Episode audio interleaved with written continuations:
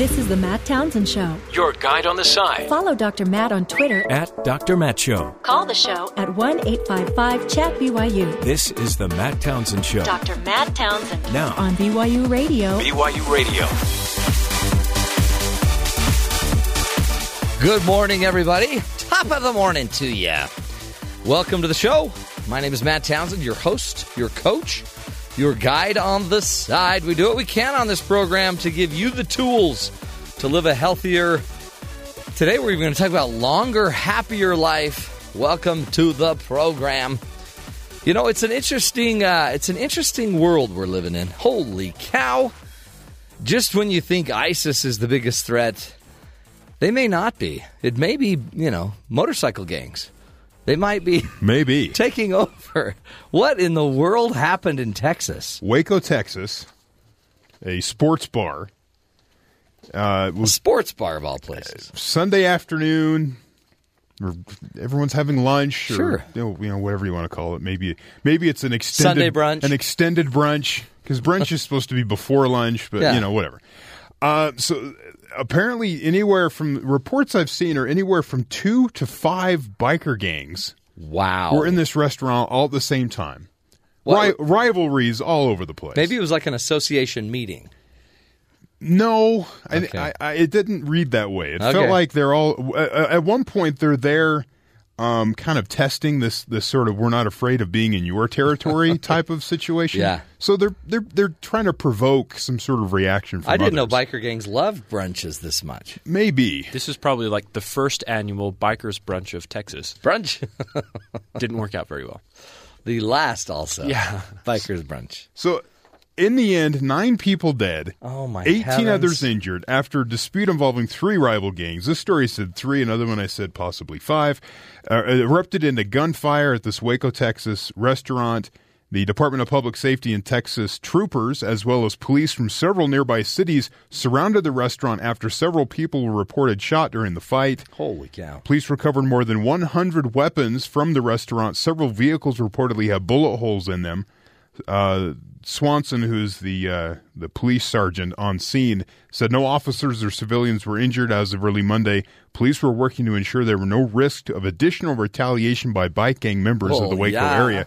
What they're worried about is uh, after it had happened, the, uh, the police were in the area. This story from um, NBC News uh, says that the the the the fight progressed really rapidly, really fast. The shooting actually took place in a quick, like minute, two minute time span. Holy cow. but Nine it said dead. the police there were police actually in the parking lot.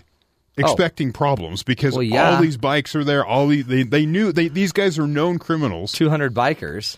They're all in the same area, so the police were in the parking lot. And when the guys came out the door, they were, a couple of them were shooting at each other. Then they just started shooting out into the parking lot, and so the cops, of course, returned fire. And there's more cops than them. Do we know if did police officers shoot some of them? Do we know? Yes, Oh, really? yes. I This- thought they were all shooting each other. Well, some of them were shooting each other. There's knife wounds. There's and then the cops returned fire because Yeah, well, they were being to. shot at. Yeah. So it was over rather fast, but it's still just all kinds of chaos. Uh, so, so uh, Sons of Anarchy is not just a movie. no. Apparently, there are biker gangs still. I mean, in the '70s, it was huge. Yes. Hell's Angels, those kind of guys. And these are fulfilling whatever stereotype that you Yeah. would possibly have for a biker gang. That's what happened. Do they have long beards and leather the, the, jackets? the pictures I saw had a cop standing there with automatic weapons and all these guys in leather vests. Oh, my heavens. From the biker gangs, all sitting around waiting for the cops It's to tell going them to where get to ugly. go. But what they said is nearly 100 weapons were recovered, Oh, including brass knuckles, chains, clubs, switchblades. firearms, and they're just all over the place because people drop their weapons. But it just turned into complete chaos. And one- uh, the groups involved, they say, are the Bandidos, or, or some of the group, Bandidos and Cossacks are two of the, oh the yeah, groups. them are bad gangs. and it says a 2014 gang assessment, uh, gang threat assessment by the Texas Department of Public Safety classified the Bandidos as a tier two threat, the second highest. Other groups in that tier include the Bloods, Crips, and the Aryan Brotherhood of Texas, oh wow, along with the biker gang. And they say the they're Aryan involved. in- Brotherhood of Texas is a Yeah. biker gang, huh? No, no, no. They're not a bike. They're, just, another they're group. Yeah, I'm like they they drive in cars. But yeah, But the bandidos are on the same tier of threat level. Oh man, The bandidos are, are involved in trafficking cocaine, marijuana, and methamphetamine. So You just know some what? bad guys, bad guys hanging Bad out at, guys. A, at a restaurant. Maybe that's what we need to do because we don't want to send troops into you know Iraq. Maybe we just need to send these biker gangs. Send those guys. Yeah, Apparently send they're- like three of them from different gangs, warring gangs, and then drop them. They're ready to go. It drop sounds them like into Ramadi. at a moment's notice. They'll start one bar at a time, clearing Ramadi for us. Yeah. Wow, interesting. So Who'd have thunk? that story will go on. They're worried this morning, as as I was reading there about retaliation from other Yeah, Oh, gang yeah. members, and you know, so they'll uh, that Plus, that's that story's That's ongoing. some great press yeah. for some of these gangs. They're like, we made the big news. We have openings now. That's unbelievable.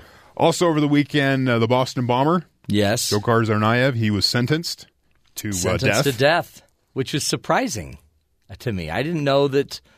I didn't think he'd get that. Why is that? Well, I thought that you know they'd rather send him to that maximum security prison, which is like death, and do that for the next because Right. there's already two or three terrorists in this maximum security. You'd think Tsarnaev would be the next guy. Instead Possibly.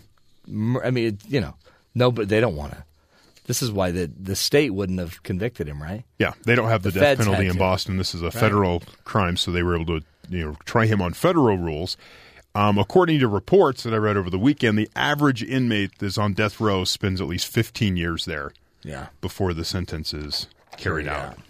So he'll be around for a while. he'll be going to Indiana, here. Um, Amtrak announced Sunday service between uh, Philadelphia and New York will resume this morning. This So morning, starting up. Trains are back on schedule six days after the train derailed. Uh, over the weekend, the train company announced it has installed speed controls in which forces trains to slow down to like I think 45 miles an hour around that specific area where the the train that would have been over. handy. Would have been handy. The more interesting development came from an interview with an assistant conductor who said she thought she had heard uh, conductor Bastian, that was the guy that's Yeah. been interviewed, say that before the train crashed, the train's windshield had been hit or broken by something report that's in the Philadelphia Inquirer. We have seen damage to the left-hand lower portion of the Amtrak windshield that we have asked the FBI to come and look at for us as the NTSB. Uh, prior to the crash, two other trains in the area had been hit by some kind of projectile.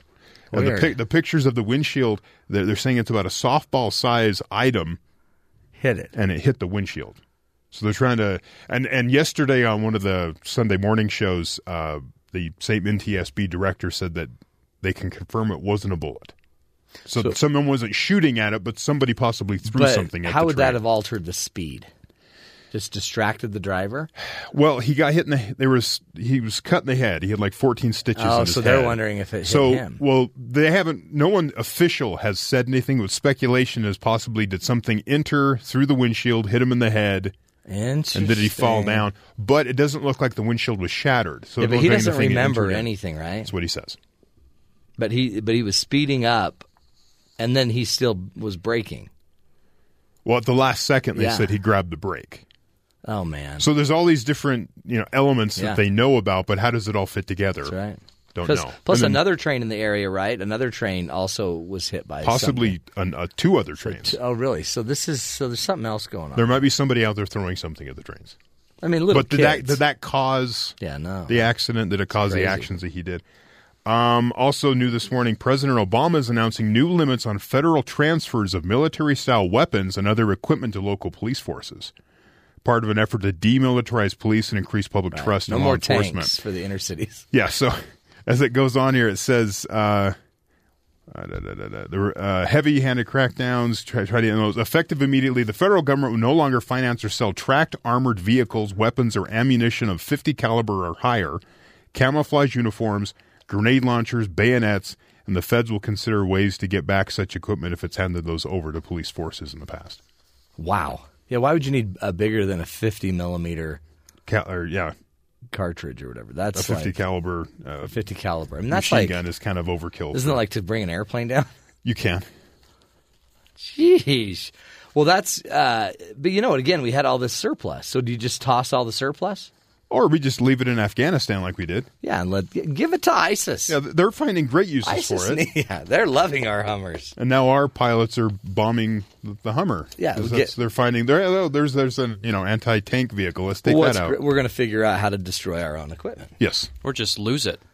Just that so too. you- You know Because what? a lot of it's been lost too. Yeah. It's hard to find some of these things. And ISIS got theirs because the Iraqi army just got up and ran and left him sitting there. They, I, ISIS I heard them. they left him on and running so that they'd be warm when they got in. They could have done that too.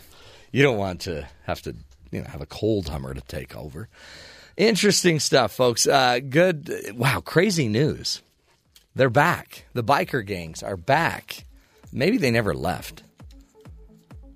The Cossacks, huh? Hmm. And the Bandidos. Ah, it reminds me of like West Side Story.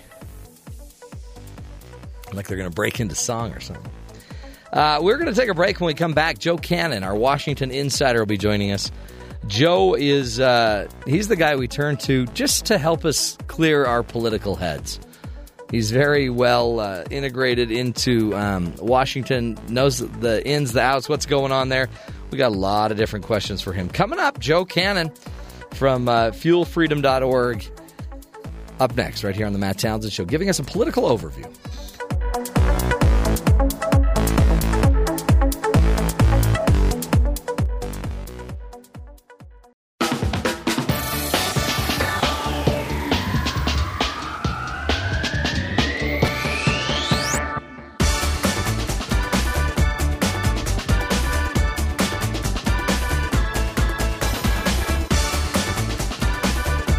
Welcome back, everybody, to the Matt Townsend Show. Hey, uh, in the house with us, Joe Cannon is joining us, and Joe, you know, he's he doesn't love it when we call him the Washington Insider, but he's much he's much more in the know than any of us are. He uh, was past chairman of the Utah Republican Party, also was a candidate for U.S. Senate, served as an assistant administrator of the U.S. EPA agency under the Reagan uh, administration. Also was a, a editor for Deseret News, uh, a major um, newspaper here in the Intermountain West. Joe Cannon, welcome to the show. Hey, Matt, thanks for having me. Great to have you. You went to China. You're back. Yeah, yeah, China's, I mean, it's not our subject today, but uh, uh, I've been to China lots of times before, but it's an amazing place. Well, I hear it's just beautiful. You know, I was in a, in a, I've spent very little time in Beijing or Shanghai, but I spent quite a bit of time in a couple of the more provincial cities. But even the city I was in last week, many people have never heard of it. It's called Kunming. You know, between six and eight million people heavens. live in this city. This you know? huge city. Yeah. And yet it's just one of their small little areas. their Yeah, little I mean it's it's it's the provincial capital Yeah. of, of this particular uh, uh, of the Yunnan province, but but still, you know, it's just amazing. It's six thousand five hundred feet elevation. It's it's by it borders uh, Vietnam, Laos, uh, Really? Burma, and Tibet. So Oh, it's wow. moving toward Yeah. the mountains. It was, it was a beautiful city. It was very pleasant. You know, Is it- and a lot of people? It- it- no, in fact, maybe let's reverse everything I Okay. told you we were going to do because Okay. you're here. You are in China, and we think of China as kind of being, um, a you know, kind of beautiful, but just really polluted, really gross. Mm-hmm. Is it? Is it as is it as dirty and polluted as we hear in the news? And, Well- and is the United States as clean and, and where where do we fit in relation to them? Uh, if you were determining where to live, and your sole criteria was uh, um, air quality, Yeah. you would never live in China. Is it just dirty air? Yeah. Now, of course, some cities are way worse than others, and some are quite quite Yeah. good. You, know, the more rural you get, the better the air quality is. Of course, the worse everything else gets. Right, right. But but um, yeah, no, I, I spent a lot of time uh, in a city called Zibo, which is kind of midway between uh, um, Shanghai and Beijing, Mm-hmm. and in in an industrial province, Shandong province, and filthy. Is it filthy? absolutely filthy?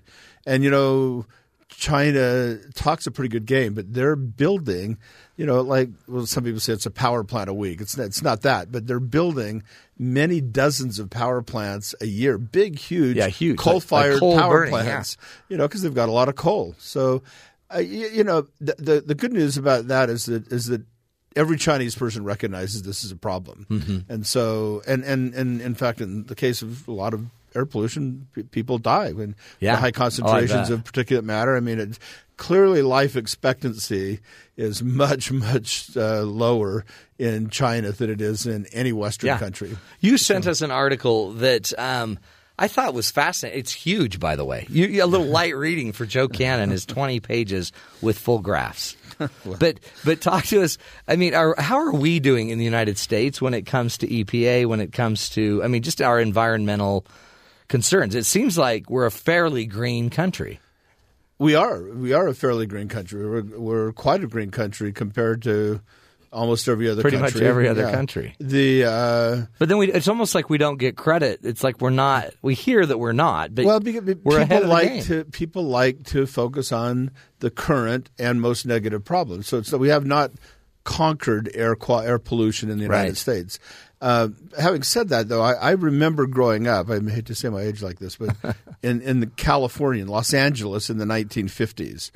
And of course, I've been back many, many, many, many times since. But it was just funny. Just a couple of summers ago, I was back in the summer high area, and you could see the San Gabriel Mountains with could see 'em. total clarity. Now, all the time I was growing up, I knew that there were mountains. I was aware of the fact that there were mountains to the east of Los Angeles, but they were never like a fact, like some places where you live in Montana or Utah or other places where you, the mountains are a big part of, of your life.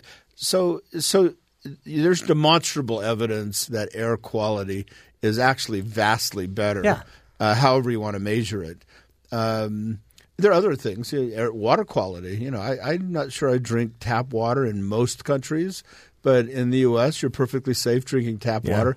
People say it could be better, and it could be, but it's way better than it was I mean, we're, in we're- 1970. We're almost more worried if it's over ca- over fluoridated or over. yeah, different. I mean, it's like I don't know. It's like we worry about weird things. It seems like to me excesses. You take life expectancy, though. Yeah. So life expectancy that takes all things into account. In in uh, for males, uh, for us, you know, starting in well, if you just take 1950, life expectancy's increased by 20 years Since just- 1950. Yeah, and that's my my in my own lifetime. But you look at um, Twenty years. starting in 1850, life expectancy was 38. now it's almost 80. I'd be You know, so it's, it's, it's that doubled. amazing? It's more. It's Yeah. doubled basically since 1850. So when you look around, things things there are a lot of reasons to think things are better. So t- that particular story that I sent you is a, one reason it caught my attention. It's a, a really a smart guy, a, a professor at Rockefeller University, and you know he, starts out talking about a bear attack killed somebody, and Yeah. you wonder why why is that relevant? And I say, well, because bears haven't been around for a long time, and That's all right. of a sudden. All kinds of wildlife populations are coming back, and and, and Yeah, to the point we have to worry about yeah, it now. Yeah, now it's now it's an issue, but you know, be, because they've been really crowded out by agriculture, Yeah. by forestry. We're, and we're protecting them with Yeah. different laws and different. I mean, that's interesting. That, that is an interesting barometer, isn't it? The animals are seemingly getting more comfortable coming back. But, but there are other all kinds of things. I mean, the point of this overall article is that we're using with more people in the United States. Because this is focused Yeah. mostly on the United States. With more people uh, in the U.S., we're using less and less commodities per person.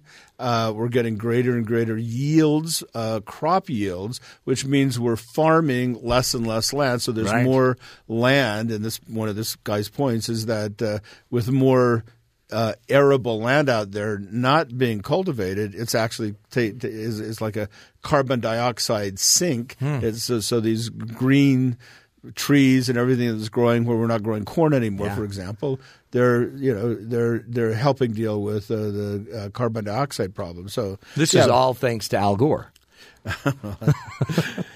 Well, an interesting thing in this story, and he points it out, is is that you know Earth Day started in 1970. Right. And when you look at all the graphs in this guy's article, uh, what you what you see is is that things seem to peak at about 1970. So by by um, and by every every dimension, I don't I don't by the way think this is a consequence of of uh, Earth Day, but what I think is Earth Day was you know, people were genuinely alarmed at quite a lot Right. of things. Well, I mean, imagine just not being able to see the mountains in California. Yeah. So yeah, So it's or, alarming. Or That's- a river catching for the Cuyahoga River in, in Cleveland catching fire because of air pollution. Mm. So so there were a lot of reasons, but it just turns out now in a backward glance, yeah, that was sort of a peaking point. Uh, for a lot of things, and Mm. things have gotten gotten better. I mean, so just I mean, this is interesting. You were you were an administrator in the EPA then in the eighties. in 1981, yeah, yeah, and so uh, yeah, this is probably too big of a detail, but it turns out that most of the big air uh, uh, environmental statutes, uh, the Clean Air Act, was originally passed in 1970, but the real Clean Air Act came with the amendments of 1977. The Clean Water Act about the same year. Uh, Resource Conservation Recovery Act, cleaning up uh, landfills, Superfund. All those statutes came about in the late 70s, early 80s. So they were in response to Yeah. the, the fears of, uh, uh, you know, a year earlier. You remember Um, all the Superfund sites in like eighties and nineties. yeah. You don't hear you much didn't about hear about those anymore. Yeah, So there, there's still some out there, by the way. Sure. But, but there's a system in place to, to you- deal with it. Do you think we ran too far from the nuclear options of? Uh, Oh, I, I, I think, and I even and I have some very strong environmentalist friends who agree with this. In the 1970s and early 80s, we made a decision that sulfur was really bad, but that we were going to allow coal-fired power plants. Right. I'm not I'm not opposed to that necessarily. I'm just saying that was a policy decision. At the same time, we made a policy decision to not pursue nuclear power. Right. That was a devastating mistake from every way that you could measure it. Uh, nuclear power is clean. Uh, many people are going to there there, Right. there are issues with nuclear Yeah. power, but at the end of the day, nuclear power plants do not emit one molecule of any air pollutant. Not CO2, Right. not sulfur dioxide, not nitrogen oxide. It's clean. All all the pollutants that we care about, they don't emit any toxic air pollutants. People in the U.S. worry a lot about storage, but of course, Yeah. there are many European a countries. disaster like we saw in Japan. Th- that's an issue, but no nuclear power plant built today would have Had the same failed problem. In, in Japan. So you've got, and you know, this technology is just proliferating with nuclear power plants. You can build big nuclear power Yeah. plants, and they're all safer, and everybody recognizes. But France, people don't. uh, It gets about- seventy percent of its power from nuclear power plants. Holy cow. Yeah, uh, Germany. Yeah, we're now- still really running from it. We, we we the only options that seem to be environmentally friendly are wind and solar and people people look want to look toward renewable energy which um, here, here's an easy way to think about the about how energy is produced think about the the size of the amount of whatever it is that produces the electricity Mm-hmm. so for nuclear power you're holding in your hands you wouldn't of course hold it in your hand but- please but- do not hold it. but you, you, it's a tiny amount of material producing an enormous amount of generating an enormous amount of electricity. Same with coal, Yeah. with uh, petroleum. Those are all high BTU, highly rich energy Mm-hmm. Efficient, sources. yeah. And and um, although I, as you know from my work, I mean I'd a lot rather not have so much gasoline out there.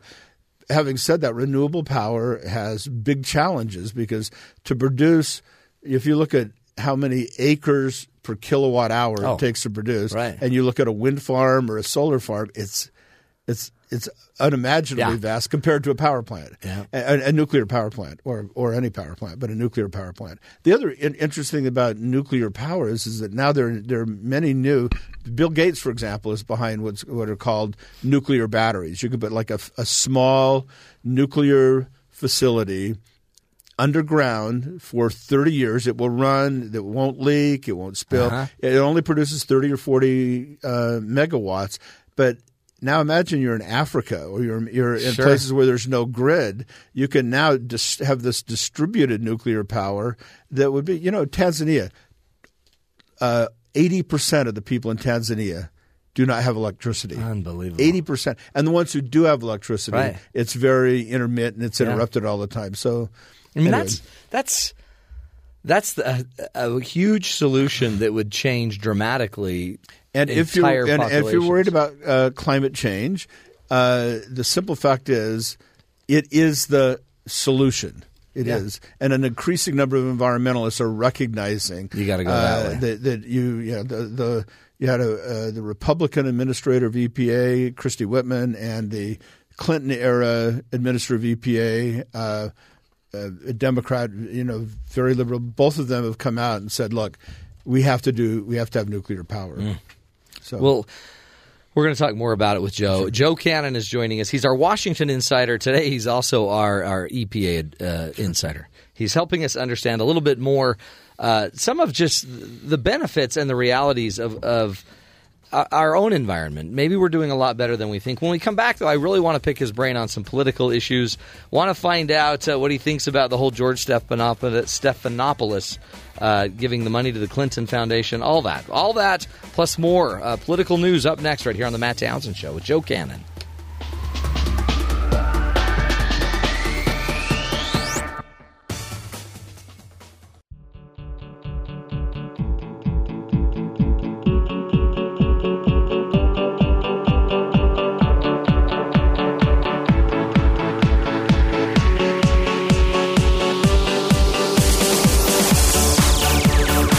Welcome back, friends, to the Matt Townsend Show.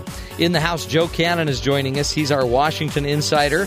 He's also the CEO of Fuel Freedom Foundation, which you can find at fuelfreedom.org, an organization trying to lower the costs of uh, fuel prices, I guess, and oil prices. we want to compete with gasoline with cheaper, cleaner, American-made fuels. Yeah, well, like, duh.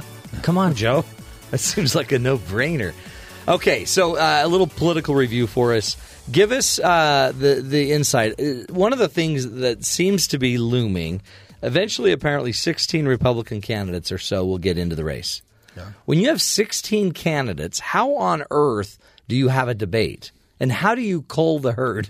How do you how do you make it a smaller, realistic debate? Because they're not all they don't all have a chance. No, uh, almost none of them actually has a chance. Right. Uh, uh, but turns out reasonable people can disagree about who who that is in that uh, category. One of the problems I'm putting those fear quotes around the word problem Right. is that Jeb Bush has failed, and I think will continue to fail to close everyone out.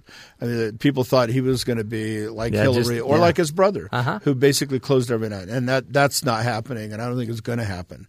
So, yeah, I mean, really on the debate, just to, to you've only got a few choices. Uh, you're going to have a debate with 16 people, or you're going to oh. Have to do, do some kind of poll based arrangement where you have to have a certain threshold of, uh, of polling, whether that's in Iowa or the nation as a whole. Someone is going to have Yeah. to worry about that. But but I will my own personal predictions. You're not going to have 16 people way. around by next. Um, when does the debate start in, in uh, the fall? They'll need the money, right? They'll need money by and so if some won't be able to get enough money to stay in the game. Yeah, yeah. Carly Fiorina will because she has a lot of money. Yeah. but uh, but yeah, a, a lot of them won't. They they just won't have legs, and and I, I think the donor base, if you will, it's it's not cohesive. They you know I'm sure they know some of them know each other, but o- over time, that's going to be the rationalizing factor. They're going to say, you know. Uh, I'm sorry, Mike Huckabee. Yeah. This is not your day. This- and yeah. and so and so I think there'll be some crowd thing, but the the the problem is you're still going to have, however you do this, you're going to have a big debate with lots of people, and it's going to. I don't think that's I don't think that's in the interest of the No. Republican Party. Well, especially because the last few uh, go-arounds, there was there seemed to be too many debates. Yeah. and it beat up their own candidate. they have thinned that down a lot, and Yeah. that's a good that's a good thing. They've thinned it out starting later, and you know that that seems a little more rational. But What's what's your take on Jeb Bush? He had a really difficult week last week trying to respond to the questions about the the Gulf War and would he do it again and it just seemed like mistake after mistake. It's almost like he's in this weird quandary of supporting his brother but not. Yeah. Um, last week could have been fatal for Jeb Bush Yeah. in the, in the in this sense. He could not have not known. How did he not know that was Iraq coming? Mm-hmm. was, going to be an issue? So, so uh, he he and then he didn't handle it. He answered a question, which when the, I mean, I saw the very first headline. Okay, George, uh, Jeb agrees with George. Yeah. And then the next headline is uh, maybe not, and maybe I didn't understand the question. I Okay. mean, it was all, Yeah. it, the way he handled it was, as is often the case, the way he handled it was worse than uh, just having uh, declared, "Yeah, I support my brother," or I don't. Right. Yeah, well, I mean, even even the the anchor said she thought even in the moment he misunderstood the question. So even that would have all gone away if he just could have Yeah, clarified it. It kept. It, it you know it was that uh, Yeah. it was tearing the band-aid off very very very slowly. and then putting it back on and then tearing it off again, on and off. And then it was almost the hypothetical. Like the minute you're arguing about the, oh, well, so are we answering hypotheticals now? The minute you're going to the questioning or the type of questions, you're already in trouble. Yeah, because that question is perfectly knowable and understandable, And then he it was your it. brother. That's right. And he so- answered it well. I mean, he answered it. Eventually. Right. Yeah, but the- the- so it's But Rubio's now having a similar problem. Is the Gulf War or is is the whole Gulf War issue just nobody wants to go near it because it seems like such a major failure of a Republican. Yeah, I mean, I think at the end of the day, um, candidates are going to end up saying, you know, we probably would have done it differently Yeah. if we had to do it, and you know that that's you a- have to say that. yeah, that's I mean, we didn't have the data, so you have to say that, right? Yeah. And and yet the Democrats are just quietly Well, they have mean, their Hillary own Gulf, voted no, they have it. their own Gulf War problem. Right, They- exactly. They, they have an Iraq problem. I mean, Hillary did vote for the war, and there's still people who really, really don't like that in in uh, her party. Hmm. So, uh, yeah, it's uh, it'll be interesting. But you know, I mean, I think a perfectly fair answer is uh, with 2020 hindsight, everyone could make perfect decisions. Yeah. you know, so. Let's go on. We're we're, Right. we're We stuck there we now. are. What do we do now? We Yeah. got a problem now. What do we do with that? And there are various answers to that question, but those are all legitimate policy kind of questions. It seems like too they're going to have to somebody's going to have to have a vision of what they want to happen instead of everything being about what didn't happen. We need to have a new Where are we vision. going? What's the what's the, what's the blueprint Yeah. for the future? And right? uh, are they all just holding off, like waiting for this thing really to get going before they release their brand new world vision? Because it seems like I'm, you're not hearing it. yeah. Um, uh, again, it depends on the candidate. I mean, I, I, I think we have heard some things from Marco Rubio. Yeah, Marco Rubio, look, look very and he actually seems to be doing pretty well. yeah, and I and I think it's helping him. Yeah. Yeah. Uh, uh, I think everyone's still worried about jockeying around that. The question we had earlier, there's 16 of them. How do you differentiate Right. yourself uh, among a fairly small population who's going to decide this question, not the not the population Not the as a whole. electorate, right. Yeah. So, I think that's where a lot of the jockeying around goes. It's huge. Um, meanwhile, on the kind of Democratic side, uh, George Stephanopoulos, the anchor for ABC News, got himself into a fix because he donated money to the Clintons. I don't think that's his fix, honestly. Yeah. The problem is he is a Democrat partisan and always has been, and so you know, uh, it's it's it's.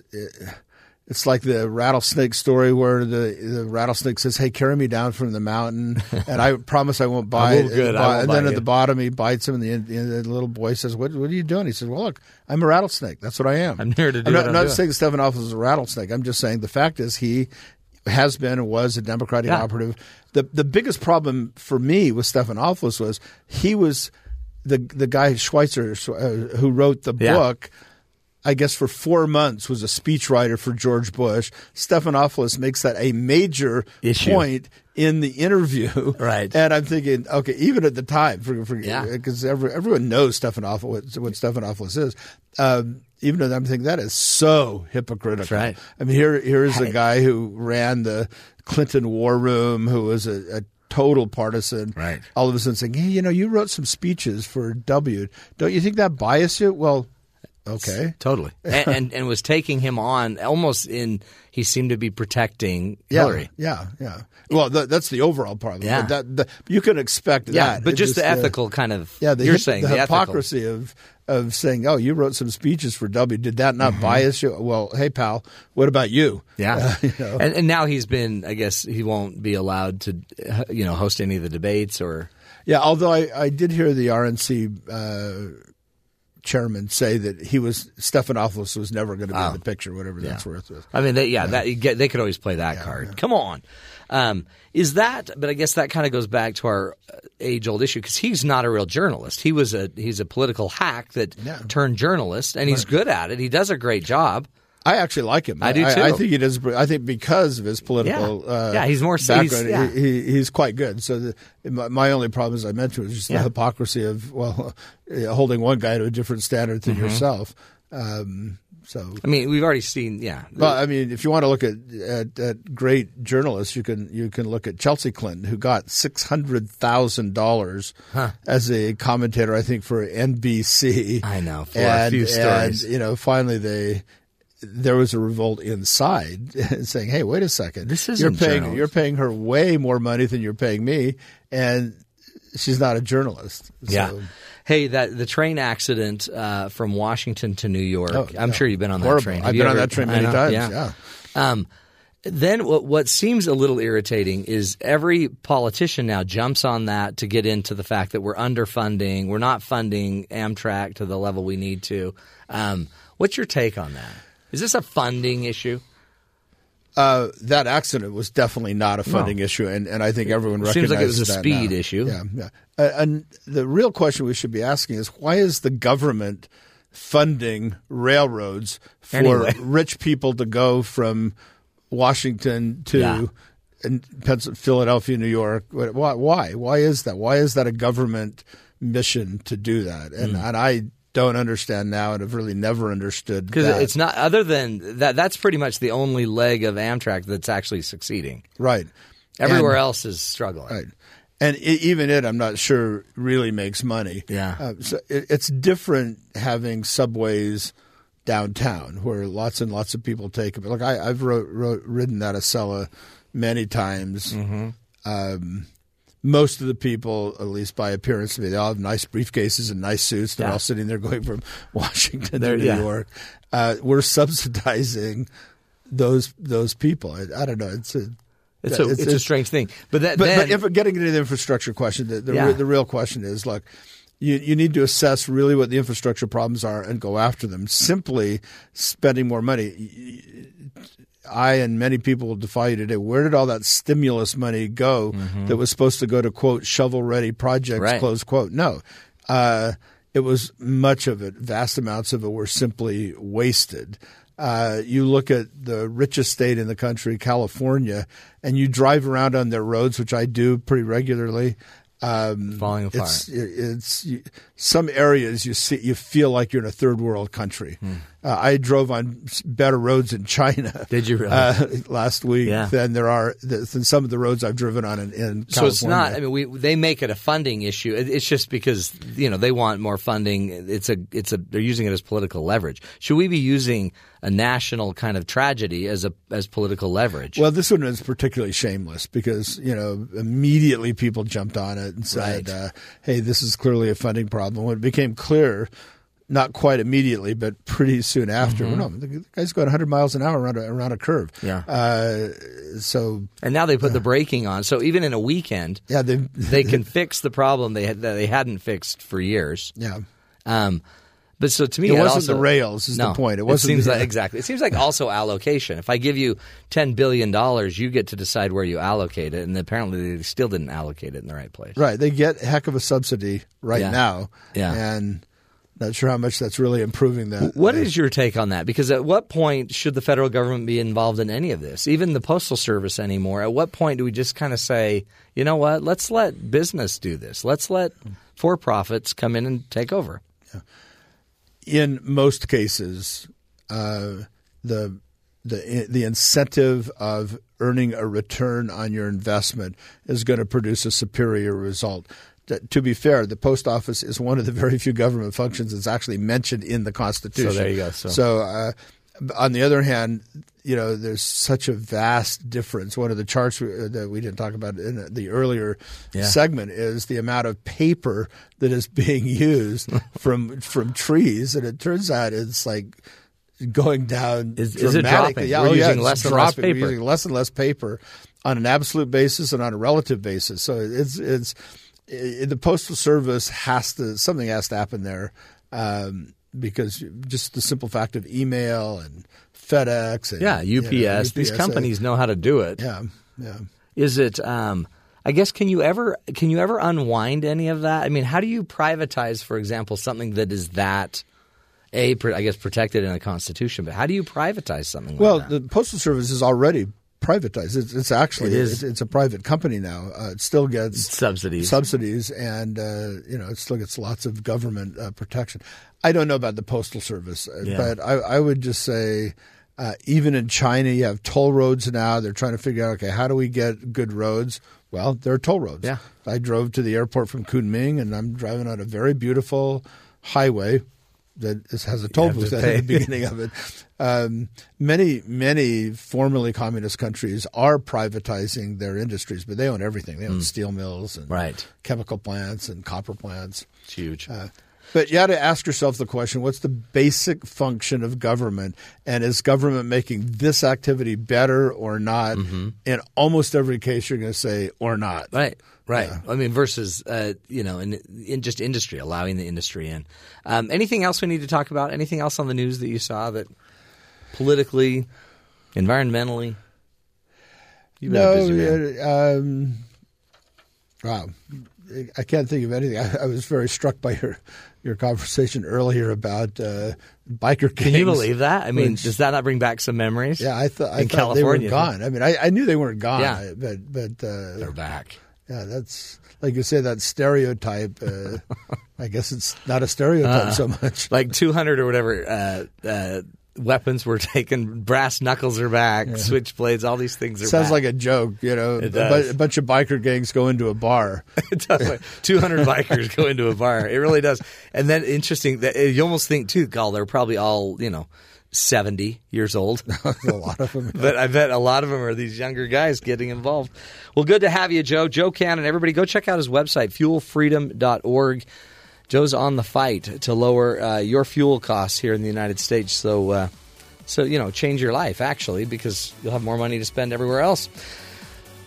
Fuelfreedom.org. Check it out. We'll take a break, come back, uh, follow up, do a few more headlines, and then uh, get to the top of the hour. This is the Matt Townsend Show. You're listening to us right here on Sirius XM 143 BYU Radio.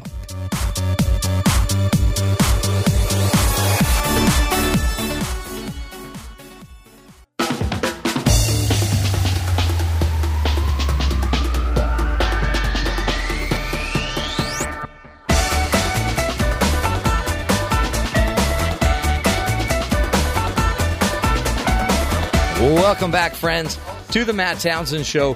Interesting stuff, isn't it? Um, when you think about politics, we oh we get so hung up on it. And when I think about it, if if we can't start enrolling people to be a part of all of this, we we're going to be in trouble coming down the line because then all of a sudden the only people that care about it that even read about it are people that um, that that aren't necessarily maybe doing it for the right reason possibly i have uh, a lot of uh, friends and family that tell me ah you know matt when it comes to your show you talk about politics a lot and i don't like that and i'm thinking why why don't you like politics and maybe it's because we've turned it into a blood sport it's like a biker gang is that what's going on, Terry? Maybe we've turned politics into just the Cossacks. That's how you say them. I've heard the exact the same com- the, the uh, UK elections last week. Mm-hmm.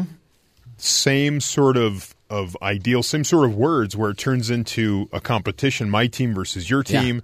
Instead of the issues and what we're talking about and, and how it affects our lives, it turns into, as we had a guest on a few weeks ago, it's my team versus your Yeah. team. How are we going to beat you? Yeah, it's just it's the Crips and the Bloods. It's just gang warfare. Well, it's got to stop for real. I mean, this isn't gonna this isn't gonna work. Um, any other headlines going on? Things we need to be paying attention to? Um, let me see here. You talked about uh, Marco Rubio. Yes, He had kind of a he he had a his- little hiccup i- as well. His issues with uh, uh, kind of a flip flop with when it comes to regards of the uh, military action, struggled to offer a clear answer to persistent questions about his seemingly fluctuating position on the 2003 invasion of Iraq.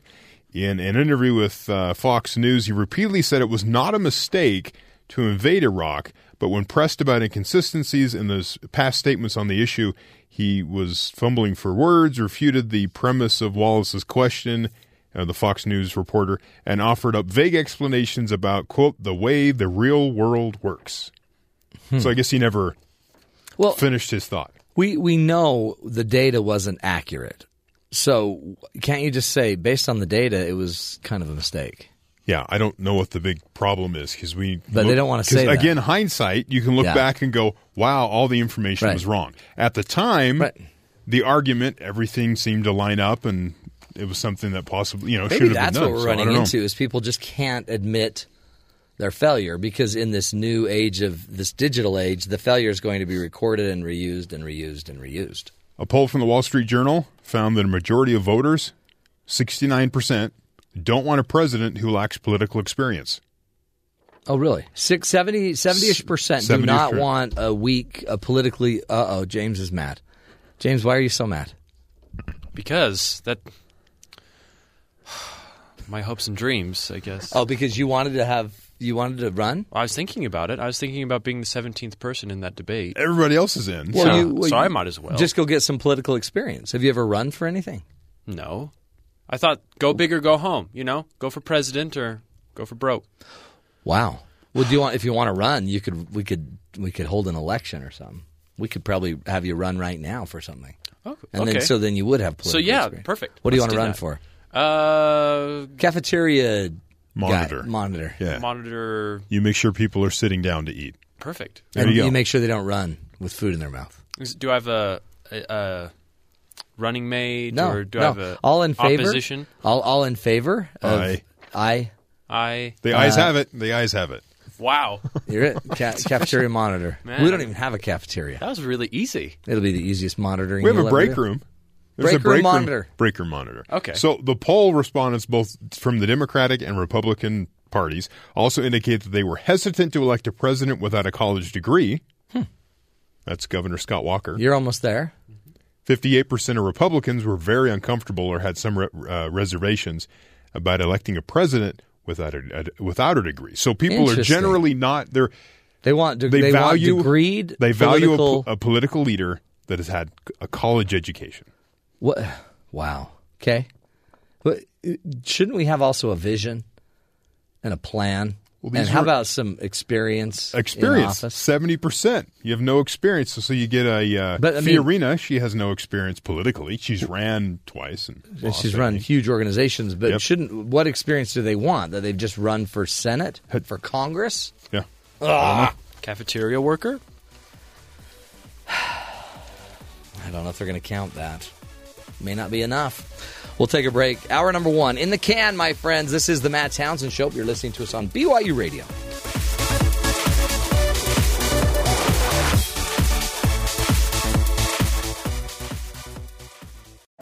This is the Matt Townsend Show. Your guide on the side. Follow Dr. Matt on Twitter. At Dr. Matt Show. Call the show at 1 855 Chat BYU. This is the Matt Townsend Show. Dr. Matt Townsend Now, on BYU Radio. BYU Radio. Good morning, everybody. Welcome to the Matt Townsend Show. Dr. Matt T here, your guide on the side, doing what we can on this program to give you the tools you need to go create your healthy, happy life.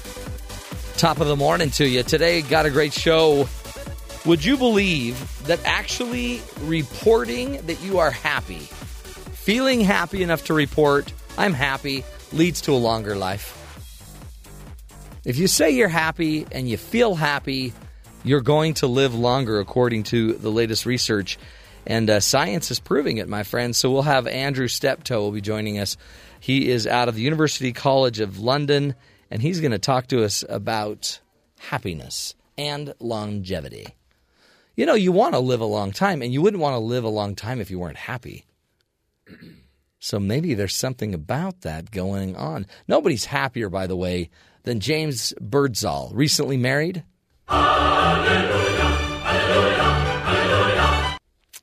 Carries his own choir every time we say his name. it's convenient.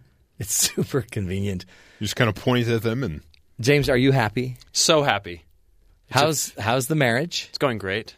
You're still married, Yes. and your wife would also say she too is happy. Uh, probably not super lot right now. She has got the stomach flu, Ooh, so that's kind of miserable. are you sure it's the stomach flu? I'm pretty sure. I mean, a lot of people call that morning sickness. No, it's it's confirmed Ooh. stomach flu. I mean, I'm a doctor, so. No, it started happening last night. Unless she's getting her morning sickness. Did you early. make dinner? Who made dinner? Uh, we made dinner. Okay, that's it. You got yourself some E. coli. Yeah, probably. Hopefully not. Well, we wish her the best. Thank you. She's happy with the marriage, though. Is she? So happy. It's not what she It's the said when she called me. She's like, help. It's like she was stranded at the top of Everest. I can't get down. Can't get down. And I've got stomach flu. She broke into song like that. Wow. She must have been really distressed. Happiness. Speaking of happy, Terry South. I'm fascinated by these uh, this biker gang shootout in Texas. Okay, go to that because that's we all thought bikers were done. We thought that we were done. 192 people reportedly arrested. 192 bikers in a massive biker brawl. Nine people died. That is crazy. Part of it had to do with they came running out of the uh, restaurant they were in, and there were police officers in the parking lot waiting for trouble because, as I just read here, between 150 or 100 or 150 and 200 bikers gathered at the Twin Peaks restaurant for biker night on Sunday when disturbances inside the restaurant at 12:15 in the afternoon. So biker night made it to 12:15 before there was a problem. By the way, biker night. That's going to go down in history as the worst idea in Texas. It quickly escalated from fistfights to a stabbing and shots being fired in the parking lot of the restaurant. Handcuffed bikers uh, made ways onto buses as, as authorities investigate a, sh- a shooting in the parking lot, um, multiple shootings. So you had rival gang members all in the same place, kind of taunting each other's, showing that they're brave and I'm going to be in your territory and I don't seem to mind. And oh my heavens, that's like ISIS night. You don't. it- it- you don't. You just don't do that. Yeah, you're. It seems like they're asking for problems. Um, the police have been monitoring biker activities at this restaurant for about two months and have reached out to the restaurant's management to shut down the event. Uh, the police say they were aware that there were issues here. It was a local management here. They we told them that of the issues. We tried to get assistance and refer in uh, reference to dealing with these crowds, but they would not cooperate. Says the uh, sergeant on scene. And in a statement from the restaurant, they said the they cooperated with police, but the uh, police said that's an absolute fabrication. Oh my heavens! Well, and this was this is a restaurant. There's a family restaurant right next to this. Kids are in Yes. there. Families are in there. It's a, a, a common strip mall type situation. You have restaurants, you have stores, and And This biker broke- night. biker night. And Bring a biker buddy, and we'll give you a free yeah, appetizer. the, the pictures are you know those scenes you see where you just have a hundred motorcycles all Yeah. lined up in a row. One Right. of those, just because you had this massive gathering of Oh, uh, of bikers. So but nine dead, so not Yes. to be no, laughed at. However, man, just the chaos and the fact that you invite it and then the police ask you to somehow try to curtail it, somehow try to control it. yeah, and I- it didn't work for us. Well, them. and the police are like, "Yeah, we were expecting some problems." Yeah, they were in the parking lot waiting for this. Oh, boy. One quote was from a SWAT team member. I'm like, was he there before or after? yeah, it makes you wonder. Yeah, I'm not sure. Hmm. Uh, new this morning, Senator Lindsey Graham has decided he will run for president. Lindsey Graham's in. He told CBS this uh, this morning, "I'm running because I think the world is falling apart. I've been more right than wrong on foreign policy." He adds, See, but he meets that criteria. He's experienced. He has a degree. He's a lawyer, isn't he? "Yes." So He says Okay. his top priorities will be working with Democrats to go after radical Islamists before they come back here. working to get them out there. get them out there before here. they get here. He joins uh, Republican field, as it says, is increasingly crowded. Includes Ted Cruz, Marco Rubio, Mike Huckabee, and Rand Paul. By the way, uh, all all senators except Mike Huckabee. Yes. So far, it's pretty much a GOP senatorial race. and also Rick Perry Rick is set to make some sort of announcement. Former, Yes, former governor. He's making some sort of announcement coming up uh, June fourth. Okay. His intentions will be known. And the statement comes after Perry's wife Anita tweeted on Friday that the couple has been discussing the future of this great country and how our family can play a role. Hmm. Great. Uh, Governor Kasich Yep. from Ohio, Ohio. virtual certain to join the 2016 He's going to jump in the race as well. ABC News citing sources. Uh, later, CNN confirmed that he is very likely to join the race. He's the one that Joe Cannon, you know, says he would be watching for. Govern, or uh, he's a governor, past congressperson, congressman that helped balance the budget with with uh, Newt Gingrich. He's the real deal. So From Ohio, one of the big states you got to pull. yeah, and that, that's that's why they think he has. He's a real possibility because Ohio is so important. Oh, to the plus we have uh. Carson. Uh, is that his name? Oh, right. I forgot you had uh, Fiorina. They said Fiorina. names including, so they left That's off right. Fiorina and they left off Ben uh, Carson. Ben Carson. Man, So increasingly crowded. this is getting fun. Um, la- in uh, Hillary Clinton's last financial disclosure report, it put her and her husband's estimated wealth between four million and twenty million dollars. That was in 2012. Yeah. This is now the couple have in the last 16 months earned more than 25 million in speaking fees tied to more than 100 paid speeches, plus another 5 million in book royalties. NBC News notes this puts them in the top one tenth of one percent of Americans. well, they had a great year. The numbers come from a personal financial disclosure filed under the Federal Election Commission last uh, last week. Such filings are required of presidential contenders. How the New York Times frames the news: the, disc- the disclosure could create challenges for the former Secretary of State as she tries to cast herself as a champion of everyday Americans in an era of income inequality. Everyday Americans that made $25 million in a year. right. But see, I want them to run and win because then I would get this a better chance at having higher speaking fees because they would be out of the market. Right? So And then- rising rising tide lifts yeah, all ships. Then I'm right? going to go for the six hundred thousand dollars speaking fee. There you go. I wonder what I maybe you need to be a past president to get that one. Yeah, I don't think if they didn't have the president part, that Yeah. people would really care. Yeah, you wouldn't have known Bill Clinton. Right.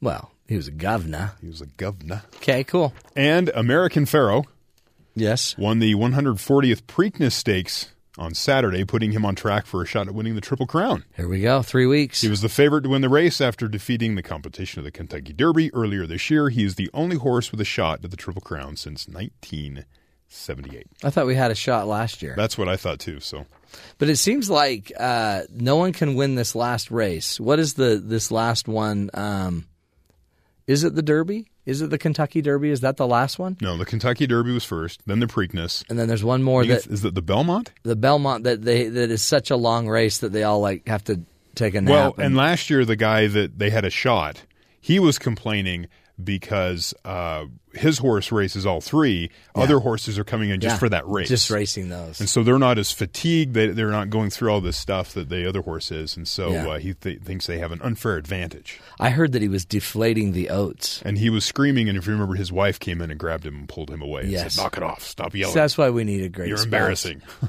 You're embarrassing us. Don't do that. Uh, interesting. Well, that's cool. A little sports news for you, my friends. See, we bring it all to you. you today, you're going to get everything you need. Next, though, we're going to be talking about uh, happiness. Would you say that if you self report as a happy person, you're going to live longer? The research actually shows uh, it does, my friends. And uh, interesting thing, especially later in life, if you feel happy, it's going to increase your longevity.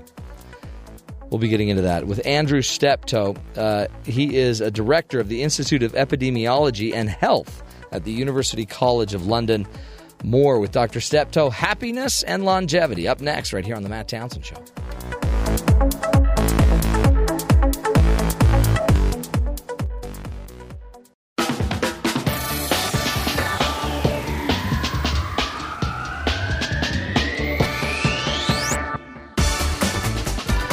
Welcome back, friends, to the Matt Townsend Show. You know, outside of the normal pre checkup uh, chit chat that you have with your doctor, have you ever been asked by your, you know, medical doctor how happy you are? Do, do- have they ever asked you that? Uh, well, guess what? Your level of happiness may be something to be considered as influential for your overall health. Recent research shows in a study monitoring self reported happiness and its correlation with general health that people who were happier lived longer. Joining us now is uh, Professor Andrew Steptoe, Director of the Institute of uh, Epidemiology and Health at the University College of London, who uh, participated in this research. Uh, Professor Steptoe, welcome to the Matt Townsend Show. Hello there. It's great to have you on the show. Now, you are you were researching um, happiness as you know as it's it's basically cited by uh, you know the person in the study and and their and their health and their longevity. Now, how did you get into this study of studying happiness and a person's longevity? Well, it's an interesting topic. Uh, I've had a quite a long period of doing research, particularly on stress and depression and other bad aspects of people's lives and how those might impact on health. Um, and so we thought we'd actually look at the other side of the coin and uh, have a look at well-being and uh, more positive features and whether those might be protective uh, as far as health is concerned. Huh. So yeah, so you were taking kind of the the positive psychology approach. What are the positive drivers? Happiness being one of them. What did you find in the research? Well, we've done a, a number of analyses of this sort where what we do is we use uh, some of our large cohort studies. These are studies of many thousands of volunteers, older people, who volunteered to take part in our studies. Um, and we ask them about happiness um, in various ways. We either ask them uh, if they're enjoying themselves, or we've asked them on a kind of moment to moment basis how happy they are. And then basically what we've done is track people over time. Uh, and uh, our studies go on for five, six, seven years. And because this is an older sample, some people pass away during that time. Hmm. And so that allows us to look at the association uh, between the original happiness at the beginning of the investigation and survival rates. And, and you found then, I, I think you broke the groups into three groups, right? Just kind of overall health and happiness? Uh, we uh, yes, we divided uh, people out into three groups just for convenience. So we had a the highest happiness third, if you like, and the middle happiness third, and the lower happiness third. Uh, and what we found is that survival was uh, longer, um, or put it the other way, mortality was greater in the people uh, with low happiness. Hmm. Now, one of the obvious possibilities here is that it's simply uh, a, a, correlation with something else.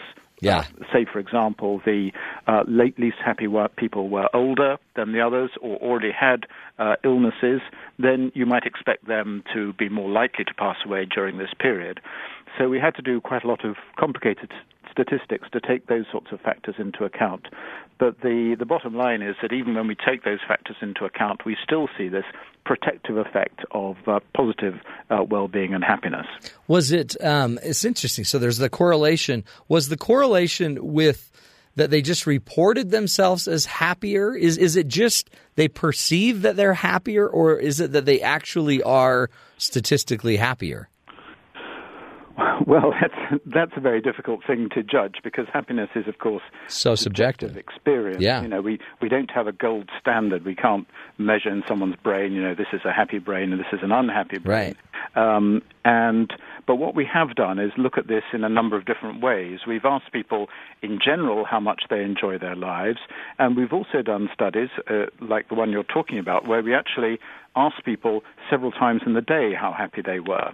Um, and of course, you know, people vary a lot over the day and maybe vary between days. And if something as bad happen, has happened to them just before we ask them, they, you know, they may feel less happy than usual.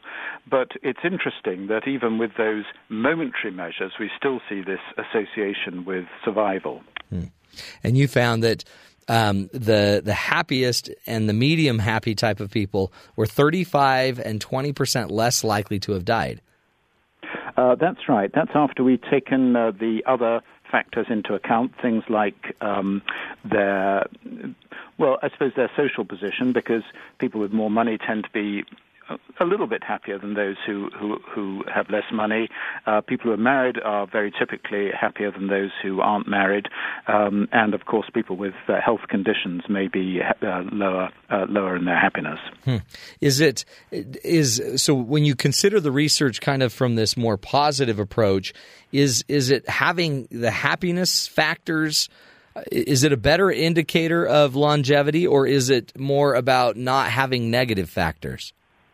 Well, that's a very interesting issue, and, and I suppose it's one of the ways we uh, came into this because we, we, we already know that people who are depressed tend to be at higher risk for a number of different health problems, but not being depressed is not the same as being happy. Right. You, know, you can have someone who's kind of in a neutral state, neither one thing or the other, and so if you ask them about depression, they say that's fine, but if you ask them about happiness, they say no, not very much. And so we were quite interested in whether uh, we can see associations with the more positive states, even when we, uh, as it were, take account of those negative states such as depression and anxiety. Yeah, because it seems like depression and anxiety, um, and even uh, you know economic situations and overall health, those seem to be what we historically would study to see someone's longevity.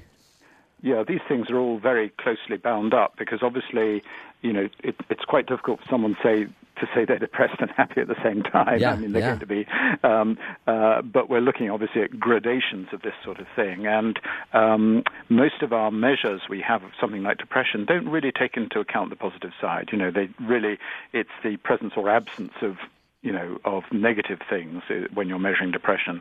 So knowing about happiness, I think, does add something important here. Did, did you see with your the the people you studied? Again, we're we're visiting with Andrew Steptoe, who is um, a professor at uh, the University College of London. He's also the director of the Institute of Epidemiology and Health at the University College of London. Um, but uh, Professor Steptoe, did you notice were people able? Because I know you measured their happiness, you know, throughout the day. Were these people able to be consistently more happy? Than the others, or is happiness something that kind of ebbs and flows? Well, it does ebb and flow. If if you measure it in a momentary way, you know how happy are you right now? Yeah. Uh, one of the striking things you see is that there's a, a variation over the day. Um, so when people wake up, they're typically less happy than later on. Um, you know, I don't like to speculate about exactly why my why that might be, Sure. but it is. Uh, Definitely the case that uh, on average uh, ratings go up, and uh, in our hands, and in other studies, they tend to reach a kind of peak in the early evening. Whether that is coincidental that that's the end of the workday. I'm not quite sure, yeah. but um, uh, there may be biological rhythms in this sort of thing as well. So we have to take account of those kind of factors. And uh, and clearly, if you're measuring, if you're asking people how happy they are across a day, um, you'll get a lot of variation just due to you know, personal things that have happened to people. They might have a row with somebody, or they might lose their keys, or something like that. Uh, you know, and so um, their ratings on that particular day may not be completely kind of typical for them. Do you have any idea the impact? Because you were measuring uh, from groups that that were um, a little bit older in age. Um, do you sense that it would have the same effect on on a younger generation? Well, there are some studies of younger people, but of course, in studies of younger people, you're you're not likely to be able to Right. look at uh, mortality as an outcome because very few younger people, fortunately, uh, die. But what you can do is look at some of the biological factors which we think are related to health. Uh, you know, things like stress hormones, uh, bits of the immune system, how they work. And there is some evidence that in younger people as well, there are associations between the positive well-being and uh, these aspects. It really is. I think it's such an interesting idea that we are we are finally studying not just the negative factors, but also I guess they call them the hygiene factors, like the positive uh, factor of happiness, or at least uh, measuring your happiness as a predictor of longevity. Um, any and when you look at it too, what's what what's the next step of this study? Well, I think I, I should emphasize that when you find this sort of effect, you can't say it's a causal effect. Right. You know, you're measuring one thing at one time and you're looking at mortality over a number of years. And we try our best to try and work out, you know, if there are other factors that might be complicated or explaining the the association. Uh, but even even if we deal with that, you know, we can't be completely confident that it's a causal effect. The only real way to show causal effect would be, you know, if you could you know randomize some people in the population to a happiness condition and some people to a less happy condition and see what happens to them so uh, we have to be careful in that way but the I, I, for us, the next stage is, is two things. One is to try and understand a little bit more about what people are dying from, uh, and the other is to understand the mechanism. You know, what what is it that translates something like a feeling of positive well-being, or you know, excitement, exhilaration on the one hand, and health on the other hand. It's uh, it's really it's such a it's an elusive topic, isn't it? Because we've had on the show even recently ideas about you know uh, some research out of BYU, for example, about people that feel lonely and how it impacts their mortality rate, and also Um, we've we've also discussed optimism versus pessimism, and I mean some of these some of these ideas that have forever been you know these these standards of you know like more optimistic people are, are healthier but not always the case. You know sometimes you don't need optimism you need realism. What uh, i mean in a weird way you're taking on the fact this age old wisdom of you know being happy makes you healthy. And and yet and it's interesting too because you're studying it as an epidemiologist. This is you know you're, you're taking this on. And why? Why is this your area of focus? Well, I think we have to think, as an epidemiologist, we tend to think in terms of the health of the population at large. Epidemiologists don't tend to deal with individuals and their health problems. They tend to look at this sort of broader uh, spectrum of factors that might be contributing to health. So, for example, studying air pollution would be the sort of thing an epidemiologist would do. Mm. Um, and whenever you're doing that sort of thing, you're talking about risk factors. You're not talking about the cause of a problem. So it's not the case, for example, that everybody who is exposed to a toxic chemical is going to get ill. Yeah. What you tend to find is that there's an increased risk of becoming ill.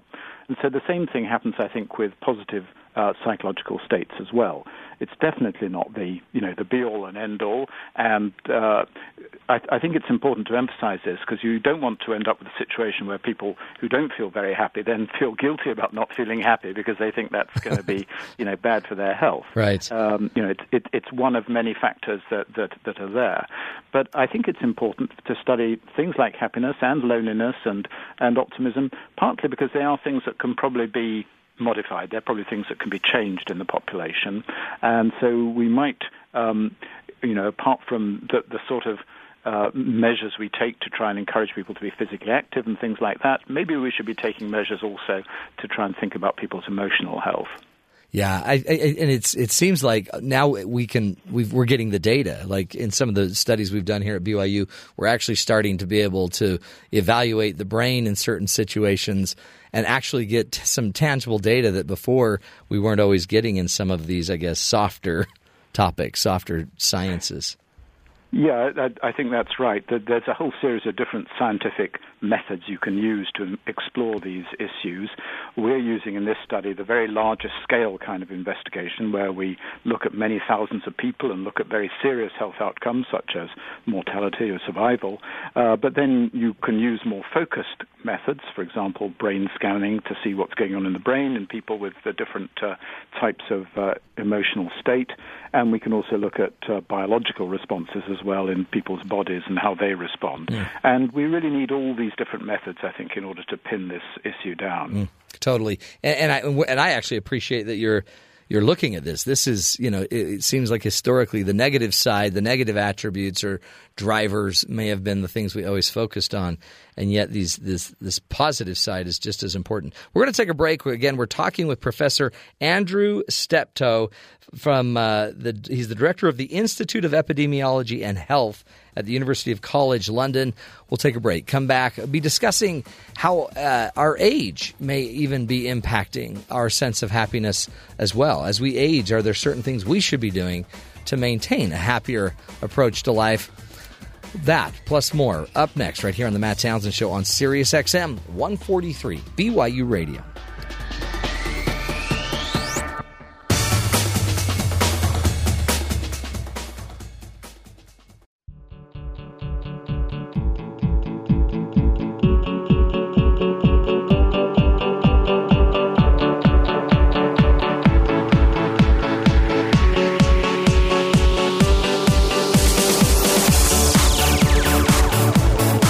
Welcome back, friends, to the Matt Townsend Show. Joining us on the phone is Professor Andrew Steptoe, and Andrew is uh, one of the great uh, researchers that's talking about a study on your happiness and your longevity. He's the director of the Institute of Epidemiology and Health at University College London. And the study we are looking at um, was a, a study simply about older people that uh, report themselves as feeling happy are up to 35% less likely to die, according to the study. Now, it's not just a perfect cause effect type of thing, but, uh, you know, happiness improves potentially here longevity. Is that what we're learning then, Dr. Steptoe? Well, I, as I said before, I wouldn't like to make a Causal. The, the claim that one thing is causing the other, but it certainly does uh, look like it's a very strong association. It's an influence, isn't it? Is it? Talk to us about um, a, a kind of more of a senior generation. Is, is it different for them, um, just from what you know and the and the other studies you've been doing? What are some things that they should be paying attention to when it comes to their happiness? Well, everybody has uh, their own, you know, personal factors that are going to influence their happiness. So it's quite difficult to draw up a complete prescription on this. Um, we do know some general things which are important, and I suppose first and foremost are social relationships. Social relationships are really the kind of bedrock of positive well-being uh, in terms both of personal family relationships and also of friends and other people around. And I think uh, broadening out further than that, we find that people who remain at older ages engaged more broadly in society, you know, interested in things, participating in groups or other things, also tend to have higher levels of happiness. So, so that really kind of it, it infers involvement, not just you know being done kind of with life, but being socially engaged, being involved in a passion, and having a passion. That seems to matter. I think that's important because it, it many older people, as, as, they age, become sort of a bit more socially withdrawn. You know, their social circle may be reduced, possibly because of deaths of others, or because they, they, you know, they retire, so that they don't, uh, they no longer have their work uh, social relationships. Um, children may move to somewhere else. All these things tend to be, uh, you know, be going against uh, maintaining social relationships. And I think one of the things that that middle-aged people maybe don't um, appreciate as much as they might is that social relationships are things that have to be worked out. It's not just a, mm. a question of you know so and so will always be there because you know, in, unless you make the effort as well, um, those relationships won't be sustained. So it is an active process, I think, uh, that's important. Yeah, uh, of of relating, of having and finding your passion as well. Are there other are there other indicators? I mean, I guess health, overall health. I guess especially well, health, the health that you're entering yeah. in at that stage. Health and disability uh, all have uh, important influences. Uh, we think that genetic factors are quite important. You know, some people just seem to have a more kind of happy or optimistic temperament than others, and so even if uh, bad things happen in their lives, um, they tend to, um, to, to come up again after after a while.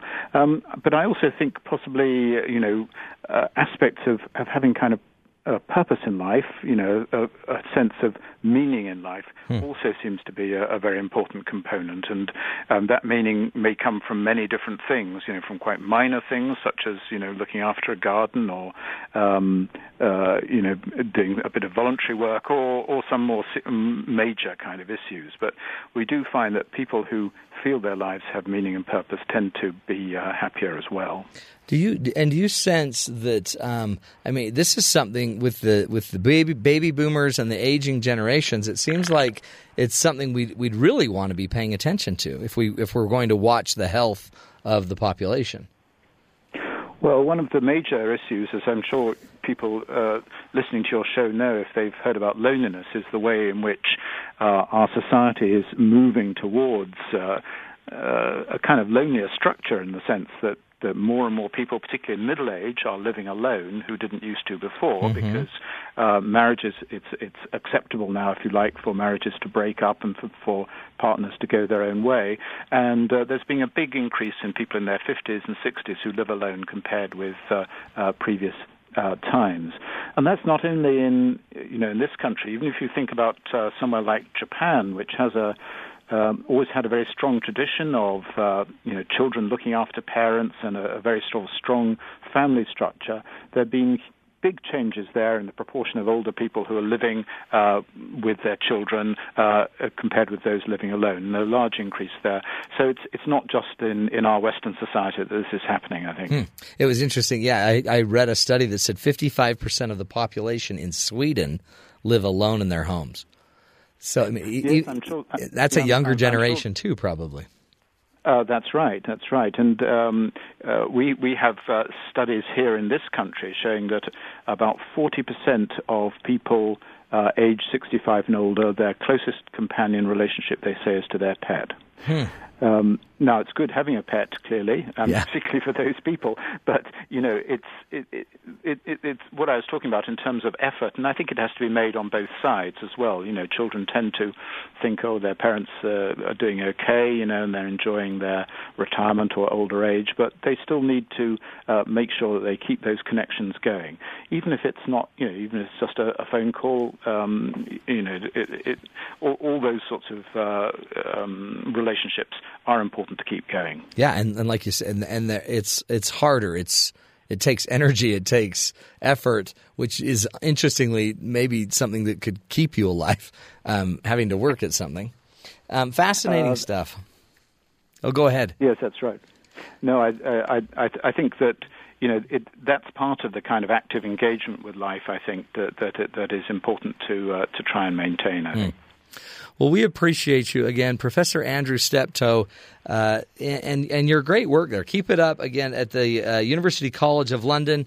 Wonderful insight, folks. Um, being happier, not not a cause effect, but there is some relationship between your reporting of feeling happy and uh, and health benefits that uh, that will follow. Uh, very very interesting research. We're going to take a break. Come back after the break. Do a coach's corner. We're going to get into some of the conversations you need to be having if you're if you're getting ready to retire um, and and you and your spouse want to make sure you have a, sh- a real go at it a shot of surviving the retirement there's a few conversations you probably ought to be having. We'll talk about that up in the coach's corner after this break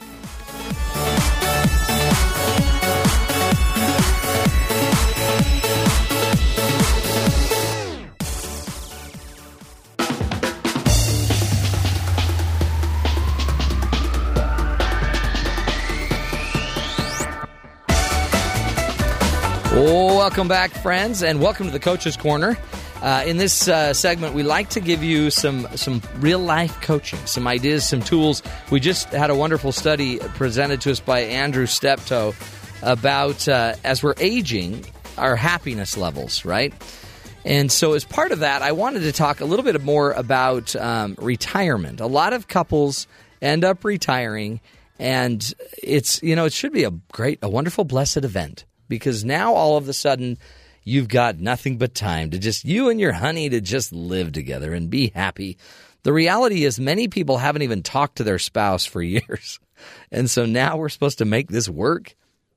And uh, one person may have been the kind of stay at home person, and the other was out in the workforce. And now you're going to come home and inject yourself into their life at home. So, four conversations that we need to worry about as we are uh, thinking about retirement. And so, if you're an empty nester, it's an interesting statistic about your your divorce rate at empty nesting stage. Apparently, the divorce rate goes up about 16% when you and your honey are left alone with no more kids in uh, in the uh, in the nest. Is that crazy? Sixteen percent increase simply because now we've got to work at it, as Andrew was saying earlier. The hard thing about a relationship is they demand work, and many of us haven't been doing the work. And so here's four conversations that if you're thinking of retiring, I would sit down and I would have each of these conversations. Don't think you're going to retire, then have the conversation. I'd first have the conversation. The first conversation is what I call the resources conversation. That is about how you are going to live on a fixed wage. With one or both of you now retiring, it only makes sense that you're not going to be able to live at the same financial level that you were before. In this conversation, you should discuss the financial realities of your world. You should evaluate a bunch of different things your health care benefits, where they're going to come from, how they're going to change, your Medicare, your Medicaid, Social Security, rainy day funds, insurance costs, your cost of living. Is it time to, sh- to get a smaller home? Are we going to stay in the home? Is the home paid off? What are going to be the future changes that need to be made in the home? Are we going to uh, need to put a new roof on the home? What's going on? But start discussing this. I'd get very clear about what your actual inflow of money will look like, and I would do that before you walk away from another company. You know what? You'd, you'd think like, well, no, duh, Matt. But that doesn't always happen. Do you know the inflow of what your money's going to look like? What will your outgo look like? Are you going to have a rainy day fund to take care of that house? Is it time to get the house on the market before we need to be making some of these major changes um, and and the major you know breakdowns of certain uh, equipment in the home? What does our budget need to be in order to balance the inflow and the outgo? You got to figure that out. Part of the uh, resources conversation is what are the needs and the wants that we both have. Does one of us really want to travel a lot? You know, travel may cost. Do we have a budget for that? Are we going to buy a motorhome and become members of the Good Sam Club and travel all over the country? Is that going to be an expense we need to pay attention to? What are some extra activities that are going to come up now that we have more time? Should we just continue working part time? You know, information, very basic conversation. Think about it. Have you had the conversation? By the way, that's a great conversation to have whether you're retiring or not, by the way. Every one of these are. Um, another second conversation I'd be focusing on after you've had the resources conversation, have the time conversation. You know, many times one of the biggest surprises is how much time you are actually going to be spending with each other. And a lot of people, when you first fell in love, that was great. Oh my word, it's so exciting because we have nothing but time together. But uh, you've kind of grown your own identity. You've grown your own hobbies. You've grown your own needs. You need to go figure out how much each other is going to need. How much space will your partner need every day? You got to figure out what your time is versus their time versus our time. I would not retire and assume that we're just going to be together. I, I promise you, I've seen many a couple once they're together, it, it goes south because now we now what? Now you're going to look at what I'm doing and you're going to start judging how I spend my morning. You're going to watch those shows all morning. Get out of your chair. When are you going to go work on the yard? You've got nothing but time. So your schedules are going to matter. What time do we go to bed now? You know, what time do we wake up? How much time alone do you need every day? What does a tentative schedule look like? I'd break down your schedule. What are the times that you might call sacred every day, inviolable that you know your partner should not be messing with? There might be certain shows you love. There might be certain lunches you love to go have that your partner is not to mess with. So, the time conversation. Another conversation I love is the distribution of work conversation. This, by the way, is one that you should have with your spouse today, regardless of whether you're retiring or not. We tend to not serve equally in the home. The research shows that while we are dating, women do a little bit more work than the men do if they're if they're cohabitating, for example, women do a little bit more work than the men do in the home. The interesting, sad research is once they marry, men do significantly less home work in the home than the woman does. Married people do not distribute the work evenly, especially if one partner works outside of the home. So you need to have a conversation. Are we going to, how are we going to distribute the work every day? You got to have clarity on this one because a lack of clarity is going to cause nothing more than pain. So, how are we going to distribute the chores? We're going to discuss who's going to do what, who's inside the home, what are we going to do inside the home? Are we both going to work outside of the home? What happens with the automobiles, the family, the grandkids? You know, who's going to make dinner every night? Who cleans up the dinner? I would very specifically go through each part of this. And if we like doing it together, you know, you know, multiple hands make lighter work, right? So here's some questions you could ask Who's responsible for what chores around the home? Who makes the dinner? Who cleans up? How many times should we eat out versus eating in? What is one activity that uh, you both have been doing for years that you want to quit? Talk about it. Who puts together the family parties? Whose responsibility should that be? Who sends out the birthday cards? Who pays the bills? Who does the grocery shopping? All different ideas about how we're going to distribute the work. So, so far, look at that. We've talked about how we're going to have our resources. Do we have enough? What will it look like? The time conversation, the distribution of work conversation, and last and certainly not least, probably the most important conversation you can have if you're about to retire. And Andrew Steptoe brought it up. It's the legacy conversation. The legacy conversation for me, critical. Okay, because this is going to now shore up that you're going to say, great. Let's say we each have 15 to 20 more years in us as we're retiring. What do we want our legacy to be as a couple, as an individual as well? What are your goals? What are your dreams? What is your new purpose? It's an exciting stage. Where do you want to invest this time? What do you want people to say? At your funeral, what do you want that legacy to be? This is where we can really tie it up. This is where our passion should come out, as Andrew Steptoe was talking about. Um, this is where we start discussing what do we want our children to say about us, our grandchildren, our great grandchildren. You've got the time now. Now we need to maybe strengthen some relationships. We need to start, you know, working on ourselves emotionally and spiritually and mentally, financially, physically. All of these are, are resources we can be using. But what motivates you? That's a great question at this stage. Share it. What do you want people to say about you at your funeral? Talk about it. What do you consider your most important responsibilities and relationships at this stage? Boy, what happens if one of your kids has a real blow up with their spouse or passes away, heaven forbid, and you get to raise the grandchildren? Is that your legacy? I'd throw these crazy questions in there because if you talk to people long enough, that's what all these couples are going through. Grandparents are picking up more today than they ever have. What is the purpose of your life? If I put a microphone in front of you and just said, hey, what is the purpose of your life? What would you say? What would your spouse say? Do you think you'd be on the same page? Because if we don't know the answer to that question, what are we doing? How do I know how to manage every one of my days if I don't know what the purpose of my life is? What is the lesson, one or two, each maybe one of each of you, that you want to teach to the rest of the world? What do your grandkids need to know that only you could teach as a grandparent? And what lessons do you still need to learn? Basic questions about your legacy. By the way, these are just conversations, right? But my belief is it's a conversation that changes the game. That's why we do this show, because we want to change the conversations. So as we work on our resources, as we work on our time conversations, our distribution of work in the in the marriage, and our legacy, every one of these conversations makes us stronger. And please listen to what your partner is saying. We've got to figure out what they want because one of the rules is uh, mutual benefit has to be there. We both have to be benefiting if we want a long term relationship, right? So if this is about you controlling the resources and not letting your partner have any access to money, you're going to have problems. Or if the time, if you keep encroaching on their time, or if you're not sharing the workload evenly, you're going to have issues. And we don't want issues because it's not going to make us happy.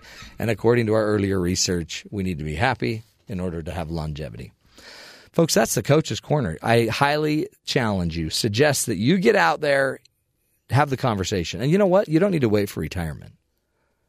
Legacy, distribution, time, resources. Four conversations, one relationship.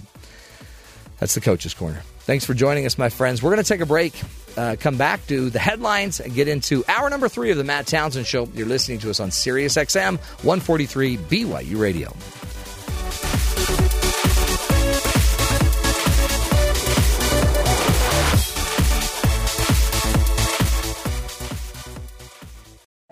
This is the Matt Townsend Show. Your guide on the side Follow Dr. Matt on Twitter at Dr. Matt Show. Call the show at 1 855 Chat BYU This is the Matt Townsend Show. Dr. Matt Townsend Now, on BYU Radio. BYU Radio.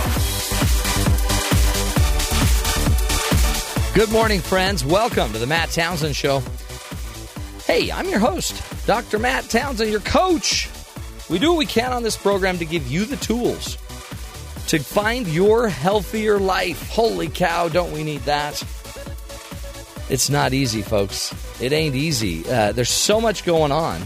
You're such a busy person. Last hour, we talked about uh, happiness, how it comes from, and your longevity is tied to your happiness.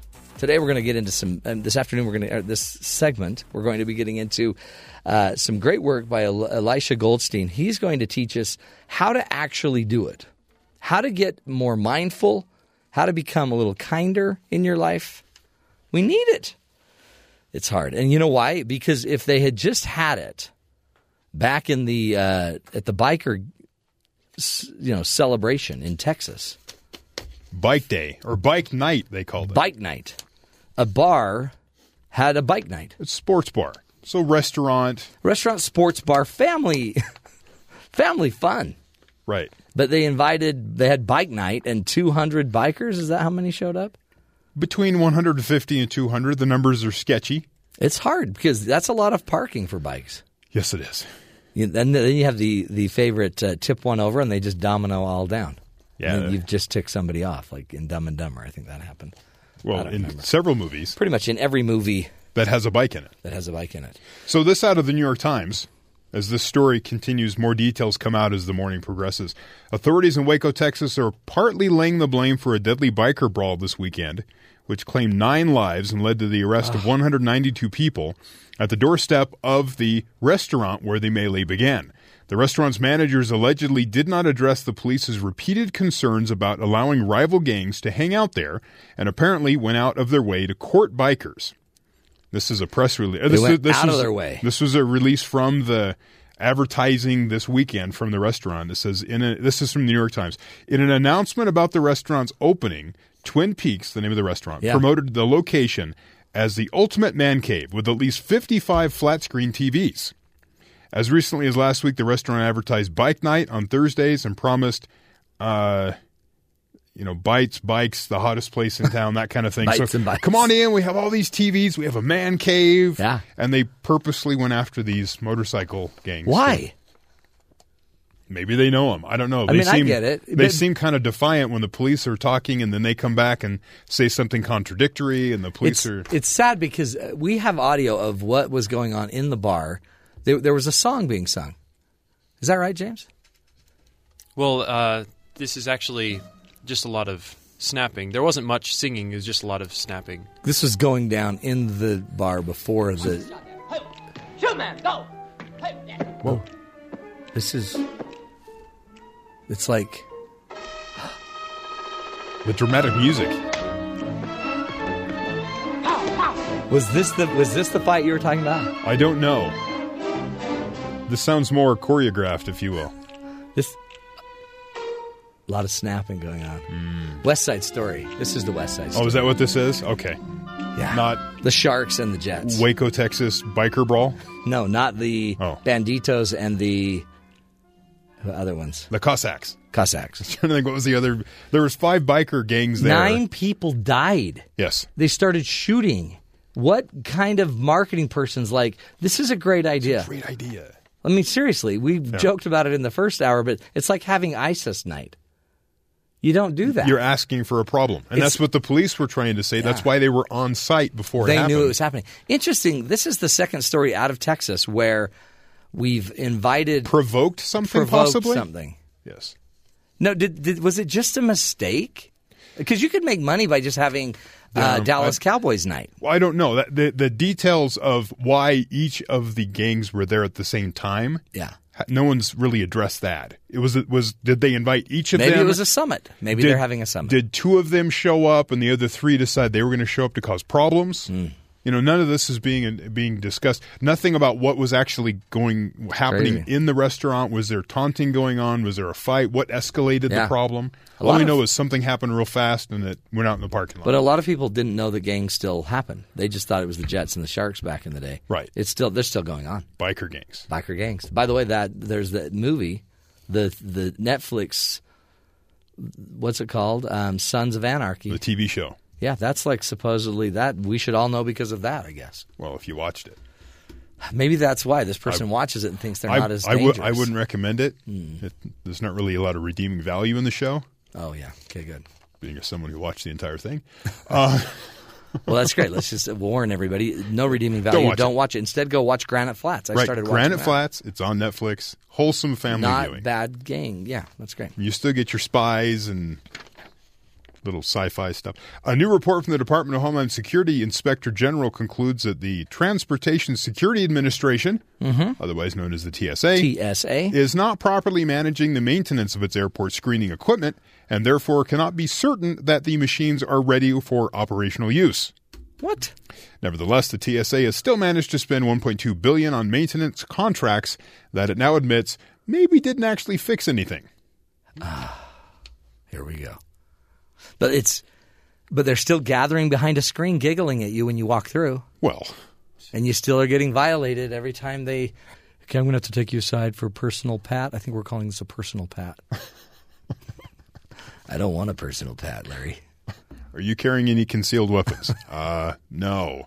We're not sure if the equipment works, so we're going to need to do this the hard way. Oh, no. Okay.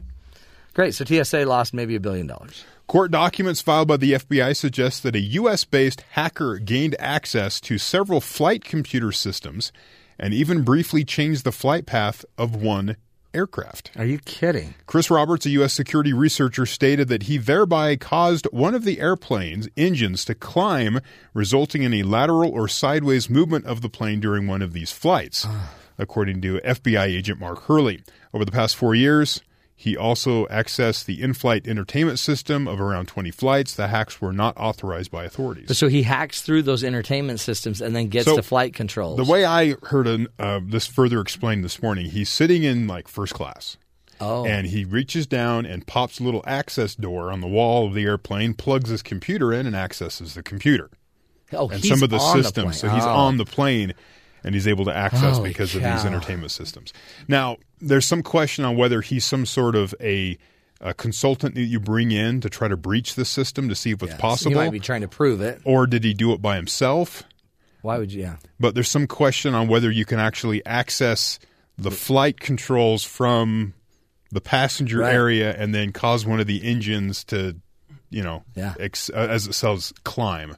You tell it to, you know, thr- to increase thrust. Yeah, that's Can scary. You, can you have that kind of control? It's kind of sketchy on the details that way. James says yes. But this is all And he from runs a, our board. But this is all from a warrant that the FBI had out Oh for this man, crazy. Okay. Wow. One more. You get one more. One more. Authorities say a trail of macaroni salad led away from a Western New York restaurant, helping police track down three burglary suspects. Oh, the owners of Bilderberger told Livingston County Sheriff's Office that their surveillance system had a cash register and a cash register had been stolen. So the surveillance system and the cash register. And apparently some macaroni salad. Deputies salad. checked out a nearby hiking and biking path. They found the cash register parts, surveillance system parts as they tore it apart for what they wanted, rubber gloves, loose change, and a steady trail of macaroni salad. Police say they later learned that the three men stole a large bowl of the salad, took turns eating it while making their getaway. The suspects were in custody a day later. All three charged burglary, criminal mischief, and grand larceny. Macaroni salad. You know what? That's fantastic. Who thought? Who'd think that you could get in trouble with macaroni salad? Well, Larry, you, I swear you're dropping macaroni salad. if you lead it, leave a steady trail, yeah. then they just follow. It's the because they have right one of you. those huge macaroni salads. You you know. That's why you shouldn't eat like a pig. Could you see My them? mom running- always told me one that. guy's tearing apart the surveillance. One guy's got the registry. The other guy's No, shoveling no, macaroni salad. no, then they rotate. Yo, it's your turn. Here's the macaroni salad. I'm out of macaroni. You must have spilled half of it, Larry. You ate too much. Oh, that's crazy. Good job, cops. Way to track it down. Cops can track macaroni salad a mile away. That's awesome. Good stuff, folks. Hey, there you have it. Easy, easy peasy right there. Quick little update of the news. And uh, we're going to take a break when we come back. Elisha Goldstein's going to be joining us talking mindfulness, kindness, and happiness. The trifecta, the three things that uh, we need to make sure we're balancing if we want to uh, live a happier, healthier lives. That's up next, right here on The Matt Townsend Show.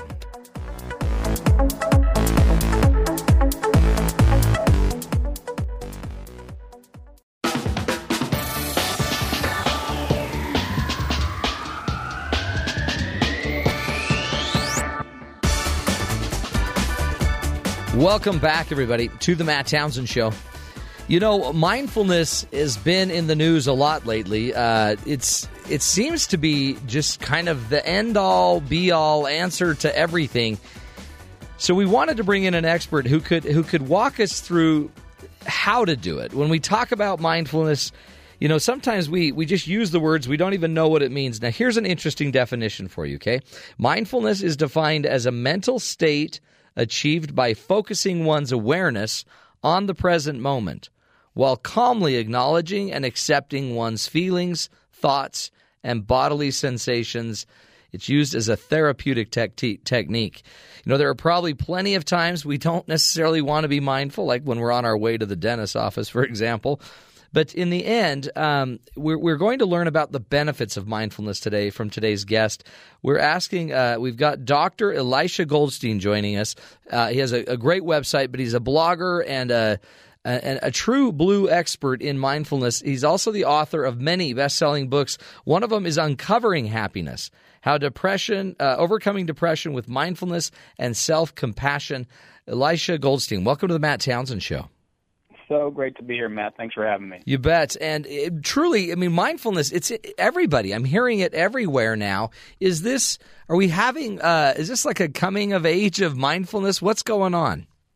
Well, you know, in, in some ways it, it is. It's a, it's a it's a response to some degree of the completely uh, overbooked um, age of distraction that we're we're living in right now, where there's there's more to pay attention to than ever before in history. There's more things that are grabbing our attention. We're we're finding that we have um, less ability to actually pay attention for any sustained period of time um, because we're practicing and repeating, kind of flipping between tabs on our phone or flipping between tabs on you know a variety of different things. Short snippets are um, far more appealing to you know even just the older generation as well as the younger generation now, and people are feeling overwhelmed, just like a computer would feel overwhelmed if it had too many things open at once.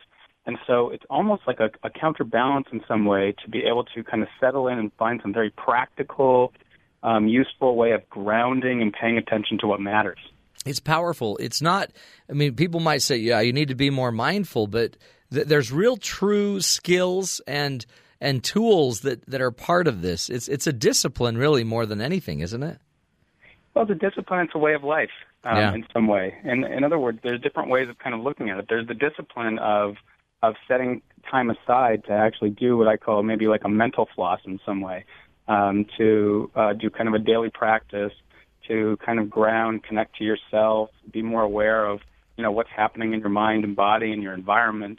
Um, training yourself in this way. I mean, the I mean, as you were mentioning a moment ago, I mean, the corporate world is, um, you know, taking off with this. I created a, a 12-week mindfulness at work program that Aetna and Mark Bertolini bought and um, sell to, you know, all of, all of their corporate clients. So thousands and thousands of people are taking this live program in their cubicles um, week after week. Wow. And it's seen it's seen with veterans, it's seen in the army, it's seen in politics and education.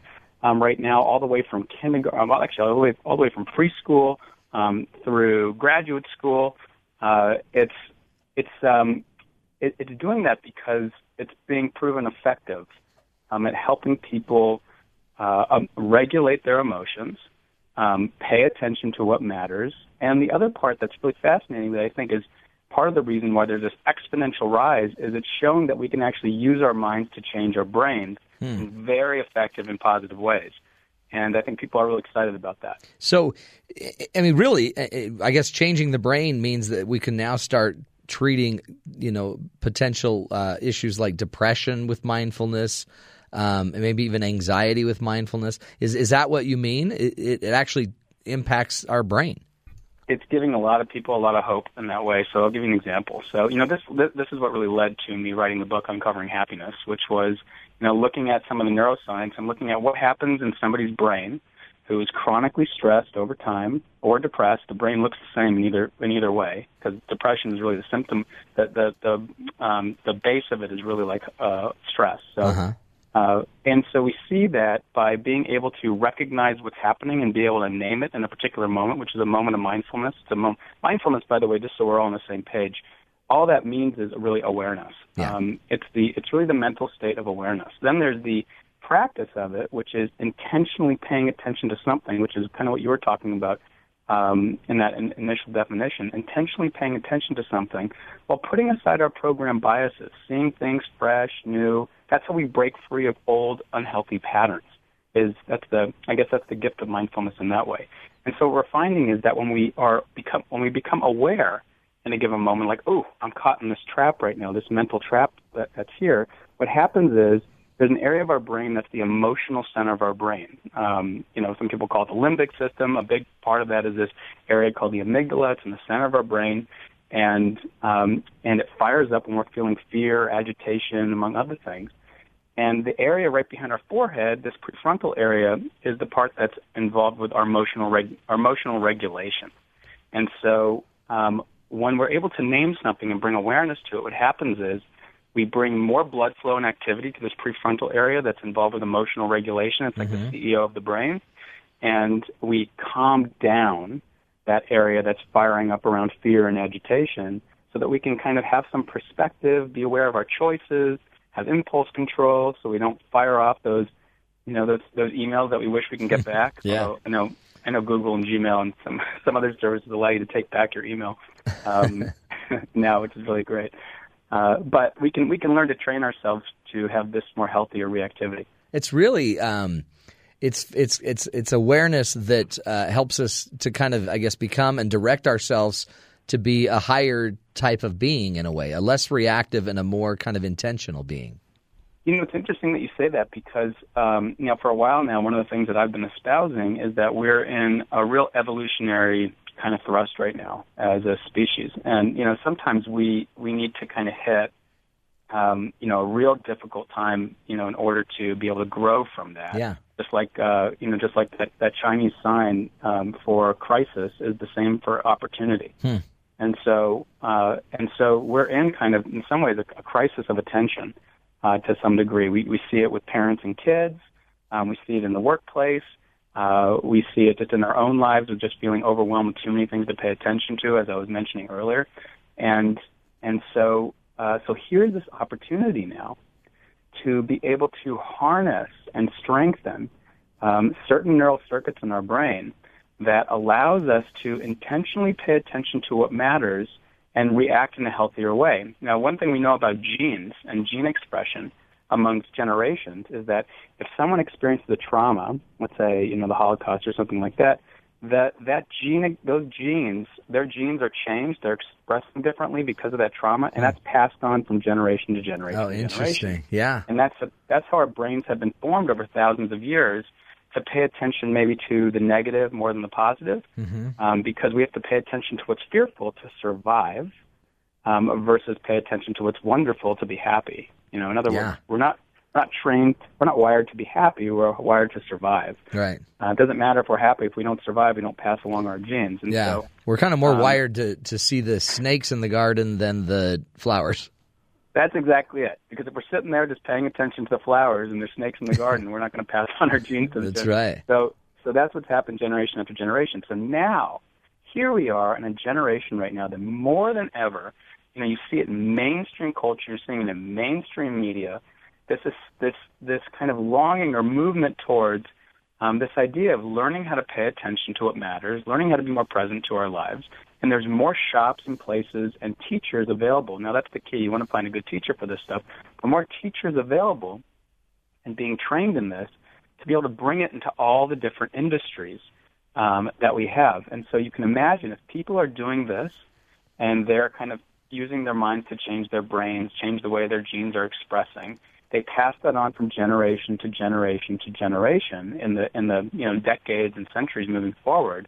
We're going to see an evolution of our. I mean, this is a you know, obviously a radical statement Sure. to make, but you know we're going to see an evolution of our species because we're always going to be changing. We're not the way we are right now was isn't the way humans were 500 years ago, Right. 1,000 years ago. We've we've changed the way we look, we've changed the way we we think and move, we've changed, and so we're gonna we're gonna continue to change. And so this is a really positive thrust in in how we're changing. And, and and again, it's it'll be handed down. So yeah, you can imagine that if if we can create more mindful, more um, I guess present, attentive, uh, less negatively biased humans over the next 500 years, I mean, you can see that the, the evolution of that could be, I mean, enormous, phenomenal. Your book, Uncovering Happiness, it, it talks about the negative negativity bias. Is that what you were just explaining? Is we are just we're, we tend to be negatively skewed as humans in general, mainly for survival. That's right. It's not a bad and it's not a bad thing. I mean, we're we're, we're walking It's working, down right? I mean, it's worked. it worked. It worked. It helped us survive all these years. That's Yeah. right. You know, if we're walking down an alleyway and you're walking down a you know dark alley and you, and you see a dark alleyway and you see someone swinging a shiny blade in that alleyway, you're going to have an instinct to kind of move away from that and not walk down that alleyway. That's Right. that's healthy. That's adaptive.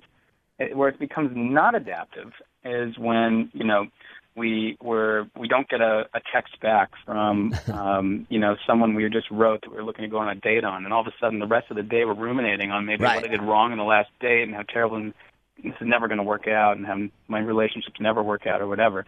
And uh, and then it sticks with us. Then all of a sudden we're distracted, we're not doing as well, we're not as focused in our life, we're generally not happy. Yeah. And uh, and so to be able to be, make that less sticky, and to be able to have perspective, so that maybe we can be more grateful for what's good. You know, a practice that you know is oftentimes overlooked, but but said all over the place, is you know a regular awareness of like what's good in life in someone's life, and being able to recollect that. Because think of if you think about this from a not to bring too much neuroscience in this, but think about this from a brain perspective. Um, to be able to reflect on what's good in our lives and be able to imagine, you know, what's good. So bring our senses to it. Mm-hmm. We're lighting up different areas of the brain around that memory. Our memories are what's used to create perception from moment to moment. In other words, Yeah. we see something, it reaches that, that image or sound or, or feeling kind of reaches back into our brain to reference uh, all of our memories to be able to say, what is this? How do I feel towards this? Is this good or bad? Should I move towards this? Should I move away from this? And so if we can, as a regular practice, this, this kind of like more experiential gratitude practice, intentional, so we're bringing mindfulness to gratitude in some way, to be able to say what's good in my life and to reflect on and even visualize as many senses as we can bring to it, the better. What we're doing is we're shooting neurons uh, um, in a particular direction around that part, around that memory in the brain. And, and as this uh, Canadian psychologist once said, Donald Hebb, neurons that fire together wire together. We're wiring together um, more uh, uh, that that memory and that part of the brain so that we can uh, more readily reference it. And when we're feeling well and we have more feeling that things are kind of good in our life, we're more resilient. Mm. And when we're more resilient, we're more productive, we're more focused, um, Happy. and we generally just feel happier, Yeah. right? And so that's all within us. And so that's why I kind of titled that book Uncovering Happiness, because all of these kind of natural tendencies, these natural kind of happiness factors, um, sense of core, sense of confidence, is all in us. It's just about accessing it and nurturing it. Ah, like it's beautiful. also the, noticing those seeds and watering them. Yeah. And, and, and yeah, and letting letting what's natural to us grow. We uh, having a great conversation with Elisha Goldstein, PhD, author of the book Uncovering Happiness: Overcoming Depression with Mindfulness and Self Compassion. He's helping us understand what's already inside of us. It's there, folks. We just need to figure out how to get rid of kind of the excess of it, uh, the stuff we don't need. We'll take a break, come back more with Dr. Elisha Goldstein uh, on Uncovering Happiness right here on The Matt Townsend Show.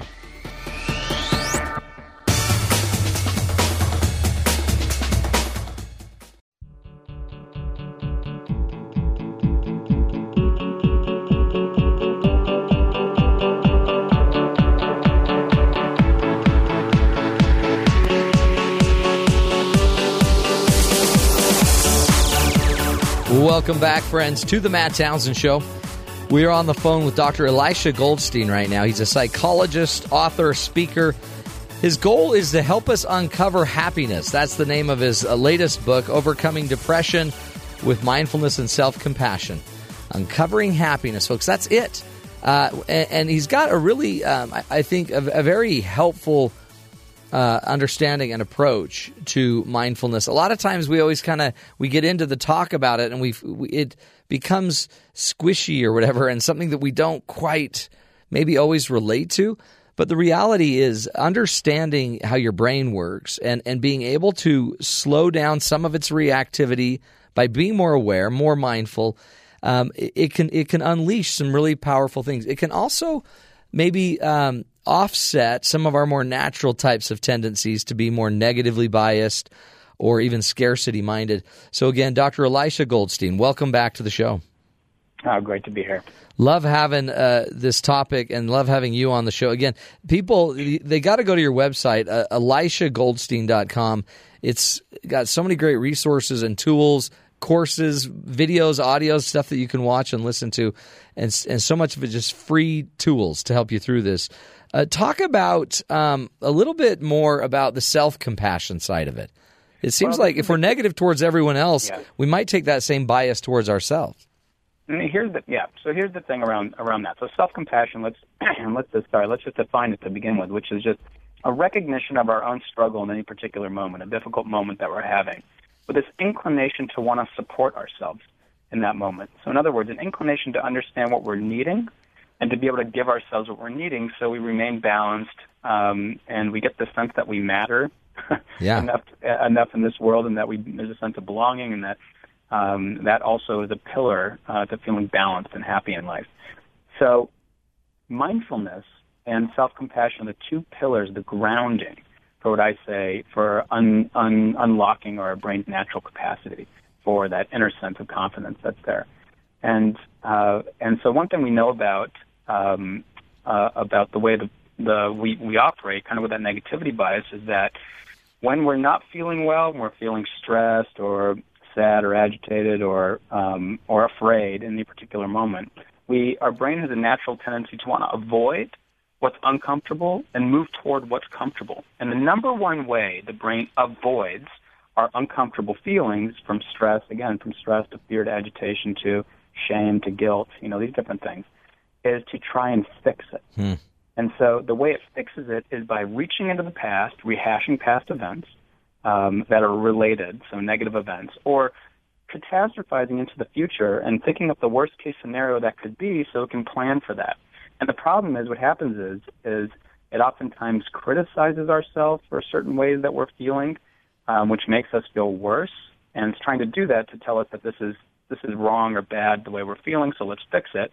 But oftentimes, if we're te- if we're if we're hearing the the things like we're no good or we're never going to amount to anything or um, you know what an idiot we are, that kind of stuff, um, it makes us feel worse, and so we can't really focus and feel Right. and bounce back quite as soon. And so self-compassion is the opposite. It's like saying this: uh, you have a kid that comes home, and they had uh, and they came back with a report card, and the report card had you know a bunch of A's and B's and and a D. And so there's three ways we can approach that as a parent. Um, and this is just again a metaphor. One is to say, you know what, you got a bunch of A's and B's, you got that D, you tried the best you can, good job.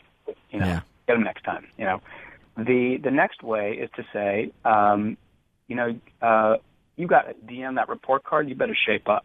This isn't going to work out. You'll never get into college with this. You better try harder. Another, so uh, on those first two, one is like kind of letting someone off the hook. It's like indulgent, indulging somebody a little bit. It doesn't, it's not really that effective. It's a nice thing to do, but it's, you know, it's, it's in other words, it's called foolish compassion. Um, it's like going to an alcoholic and saying like, "Oh, you have the shakes. Here's some alcohol Yeah. to make you feel better." Um, the other one is is being really critical and harsh, which makes someone close down, makes them more stressed. Um, that when someone's too stressed, we're not so focused. We know that. The other way, the third way, which is like a middle way, which is saying, you know what, you got these A's and B's. I'm really proud of you for this. You did a great job. You worked hard. Look how this has paid off. And then we also noticed that you got this D, and the D is not gonna the D is gonna hold you back from getting into the colleges that you want to get into. Um, so uh, tell us how we can support you in getting that up. So those are three different ways of doing that. Self compassion is the last one, which is, wow, you know, this is you, you've been you've been trying hard, but this is a really difficult moment. You know, in life there's difficult moments. This is like a three step process. One of the leading researchers in self compassion is a woman named Kristin Neff. And she's done a lot of research at UT Austin around the effectiveness of self compassion in, in, in motivation and focus and stress reduction and helping people not relapse into depression. Um, and and so it's saying this is a hard moment. In life, there's hard moments. You know, it's part of a human thing. Um, how can I be kind to myself in this moment? What am I actually needing right now? Um, not that extra drink, not that that direction, but what am I needing right now, and how can I give myself that? And do you need? is it kind? Is it? I mean, you don't because this could seem like this is where you get into storytelling and you you make it an illusion, um, or you make it into something that's not real. You're saying just recognize that, yeah, this, you know, you made a mistake. This is hard. And, This and, is hard. and, and and be able to not turn it into an excuse or not turn it into uh, just let it be what it is. but not just not even just that. It's, it's let it be what it is. Um, like, so in a particular so in a particular moment, what, what, what we want to do is diffuse the spiral that could that could be taking us away from what matters. Yeah. And so the, the way we do that is by is by a, a formula that helps create balance in that moment. So self-compassion is something that is, that is a very practical strategy that helps create balance. And so it's basically saying it's basically bringing mindfulness to the moment, which is saying, okay, this is a difficult moment. I'm naming it. So I'm bringing activity, as I was talking about before, activity, the, the area, prefrontal area of my brain, that executive function center, the CEO, the emotional regulatory, part of our brain, um, diffusing that amygdala, which is like the fear center of our brain, by naming what's happening. Well, this is a difficult moment, not making it too complicated. Mm-hmm. In life, there's a difficult moment. I'm, I'm impersonalizing this a little bit, so that helps kind of diffuse it a little bit. And then the question is, what am I actually needing right now? Do I need to get up and take a 15 minute walk? Do I need to separate from this situation? Do I need a hug from this person that's Yeah. in front of me? Um, do I need to put my hand on my stomach and take a few deep breaths? Do I need to go into the video section of ElishaGoldstein.com and do one of his short meditations? Right, right. help help balance me. Um, you know, what do I need right now? That's the key. And you know, a great just resource for everybody is there's a uh, uh, this guy Marshall Rosenberg who, and this is also all in uncovering happiness, but Marshall Rosenberg created uh, uh, a a uh, whole approach called nonviolent communication, and, and whatever the approach is, almost doesn't matter. That on on the website, if you Google this nonviolent communication, again, this is all in uncovering happiness too, but uh, but you can get this on the web if you want to as well, which is um, it, it has like a needs list and inventory, and we're not so versed in what we're needing usually because we don't grow up learning about any of that. Right. Um, it's not taught in grade school. Certainly, like you know, someone who's m- my age, we never got that before, and so a little bit more now. Like we're like we're we're starting to bring it into schools more now. Um, but so we actually have to kind of learn about this for the first time. Also around emotions, we, you know, a lot of us don't have a, a very good vocabulary or or um, education around emotions. Our emotional intelligence is very low, and so mindfulness helps really build that, which is very effective with in, in leadership and business and a variety of different places of education. And so self compassion so go is figuring out that need, right? And, and- figure out that need, figure out what you need, give yourself that need, um, and then you're going to be more balanced Yeah. in that moment. And then with balance, what happens is you're more aware of your choices, you have more perspective in that moment, and this can all happen in a matter of like one minute, three minutes. You can learn and train yourself to get rebalanced, and that mindfulness and self-compassion in difficult moments is key. You know, and so maybe maybe what you're finding in life in general, as you do that, you're really not aligned with you're no- really not aligned with your values. You don't know what your values are. Maybe you do, but you're really not walking alongside them. Right. People who tend to be happier tend to be aware of their values in life, um, pro-social values, values outside of themselves, like how are they giving to the world, maybe, and then living alongside of them. Or maybe they don't.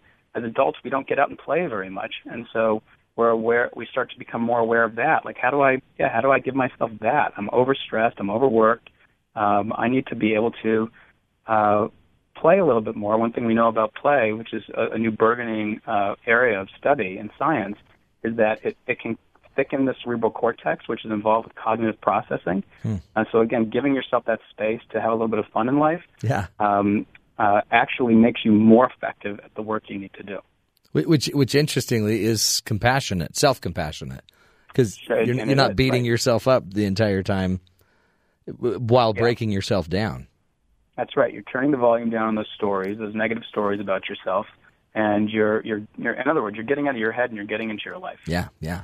Man, powerful stuff. Again, we're talking with Dr. Elisha Goldstein. Go to his website, uh, elishagoldstein.com. And Elisha, as we wrap this up, tell us, I always like to know the one thing. If there's one thing we could do, I mean, one thing's very simple, but what's the one practice we could maybe implement today after hearing you and listening and learning that would that would start this journey into more mindfulness?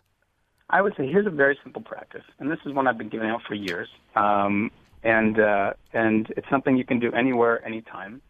And you know, so here it is. It's a very simple practice to stop practice. It's a one minute practice. Uh, you can also get a see the video of it on my on my site, totally free. Um, but uh, so it just stands for.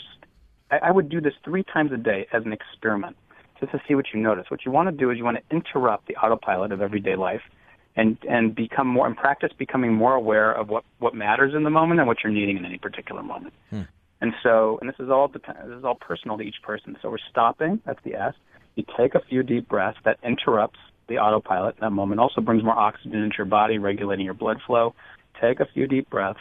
Observe your experience. In any given moment, three things are happening in your experience. Your body is feeling sensations. You're having an emotion in that moment, whether it's calm or agitation or um, or or sadness or joy or whatever. So observe your body, your sensations, your emotions in that moment, and also whether your mind is busy or it's calm or what's on your mind really. So you're stopping, taking a few deep breaths, observing your experience, body, emotions, thoughts, and then your P is for proceeding, and you're proceeding by asking yourself the question, what's most important for me to pay attention to right now? Hmm. Am I paying attention to what really matters in this moment?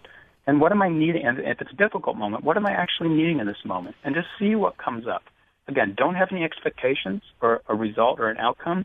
What you want to do is you just want to experiment with this and see what you're noticing. Because ultimately, what you we really want to come out of this with is a sense of trust and a sense of self-reliance, and that um, we can become our own teachers. Yeah. Because ultimately, we all have.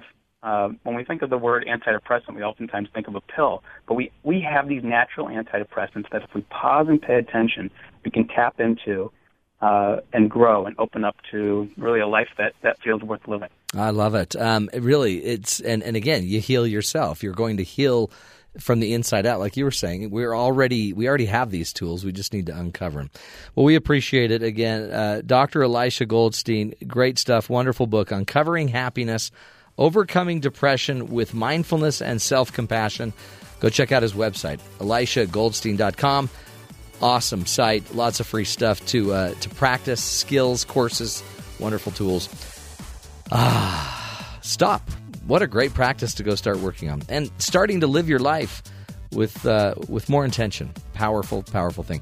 We'll take a break, come back, and uh, get into this a little bit deeper. I think uh, a little bit of the coach's corner up next. This is the Matt Townsend Show right here on BYU Radio.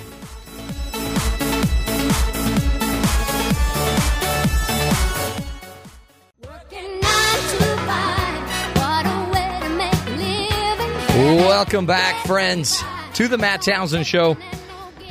Working nine to five. Nobody works harder than the two gentlemen down at BYU Sports Nation, Spencer Jarom. This song reminds me of you two.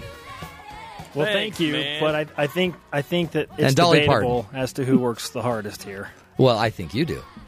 There's no debate about it. Okay. And uh, any fun sporting events? Did you guys happen to see Steph Curry's half court shot? Uh, the 65 footer, Are you kidding me? yeah, that's what he does. That's unbelievable. That's cray cray. It's just what he does, man. Is that what he does? Yeah, apparently they practice that all the time too. Oh, really? Yeah, they asked him about that in the post game. I do said, too, "Yeah, but I never fun, hit but- the backboard. So his teammate his teammate was asked like, "Were you you surprised that he made that?" And he's like, "Well, I mean, you have to be a little bit surprised in a game scenario, but you know, the fact that it was Steph, it's, it's certainly he's more likely to do it than uh, a bunch of other guys." Yeah. So it's Oh, like, jeez. yeah, he's the MVP, man. That's what dude, happens. He's magic. he Good is magic, stuff, man. You guys are magic. Come on. hey, um, fill me in. What's going to be on your show today? I mean, Holy is this this? I bet you there will be a really good question. Yep. Is there, it? there is a great question. Are you going to let me in on it? or- Yeah. So over the weekend, I found an article, um, came across it from uh, the Lincoln Review Star or something, whatever. Anyway, it's in it's in Lincoln, Nebraska. It's their home newspaper, asking the question: Can Nebraska would Nebraska face a, a potentially top twenty five team in their opener? And I was like, huh. Is BYU going to be ranked in the preseason top 25? I thought, no way. But I was like, well, Sports Illustrated Yeah. ranked them in the post spring power rankings. What's that? The twenty third or something, right? Yeah, r- number 23. And so, but that that made me think: Does BYU even deserve to be ranked after another eight and five season? Do they Well- deserve to be in the preseason top 25? Well, why are they? There's a reason, right? ESPN's thinking something. Well, Sports Illustrated is thinking Taysom Hill is what they're thinking. And it's this Oh, isn't an it. official preseason Taysom's poll. back. It's just it's just Yeah, two dudes. you two know, dudes that- on their couch. Yeah, yeah. You should much. see. You should see one of the guys like, oh, that's the guy. Oh. It was it was funny. um, but it's interesting. It's food for thought because BYU does have BYU has street cred as a football program. Plus, when you return a dynamic player like Taysom Hill, Mm-hmm. BYU is certainly in the conversation. I'm of the opinion that BYU will not start uh, as a preseason top 25 team, but will be just on the outside. I But do think they in the- deserve it? I know you do don't they think deserve will. it? Do they no, deserve it? no. Eight wins, no.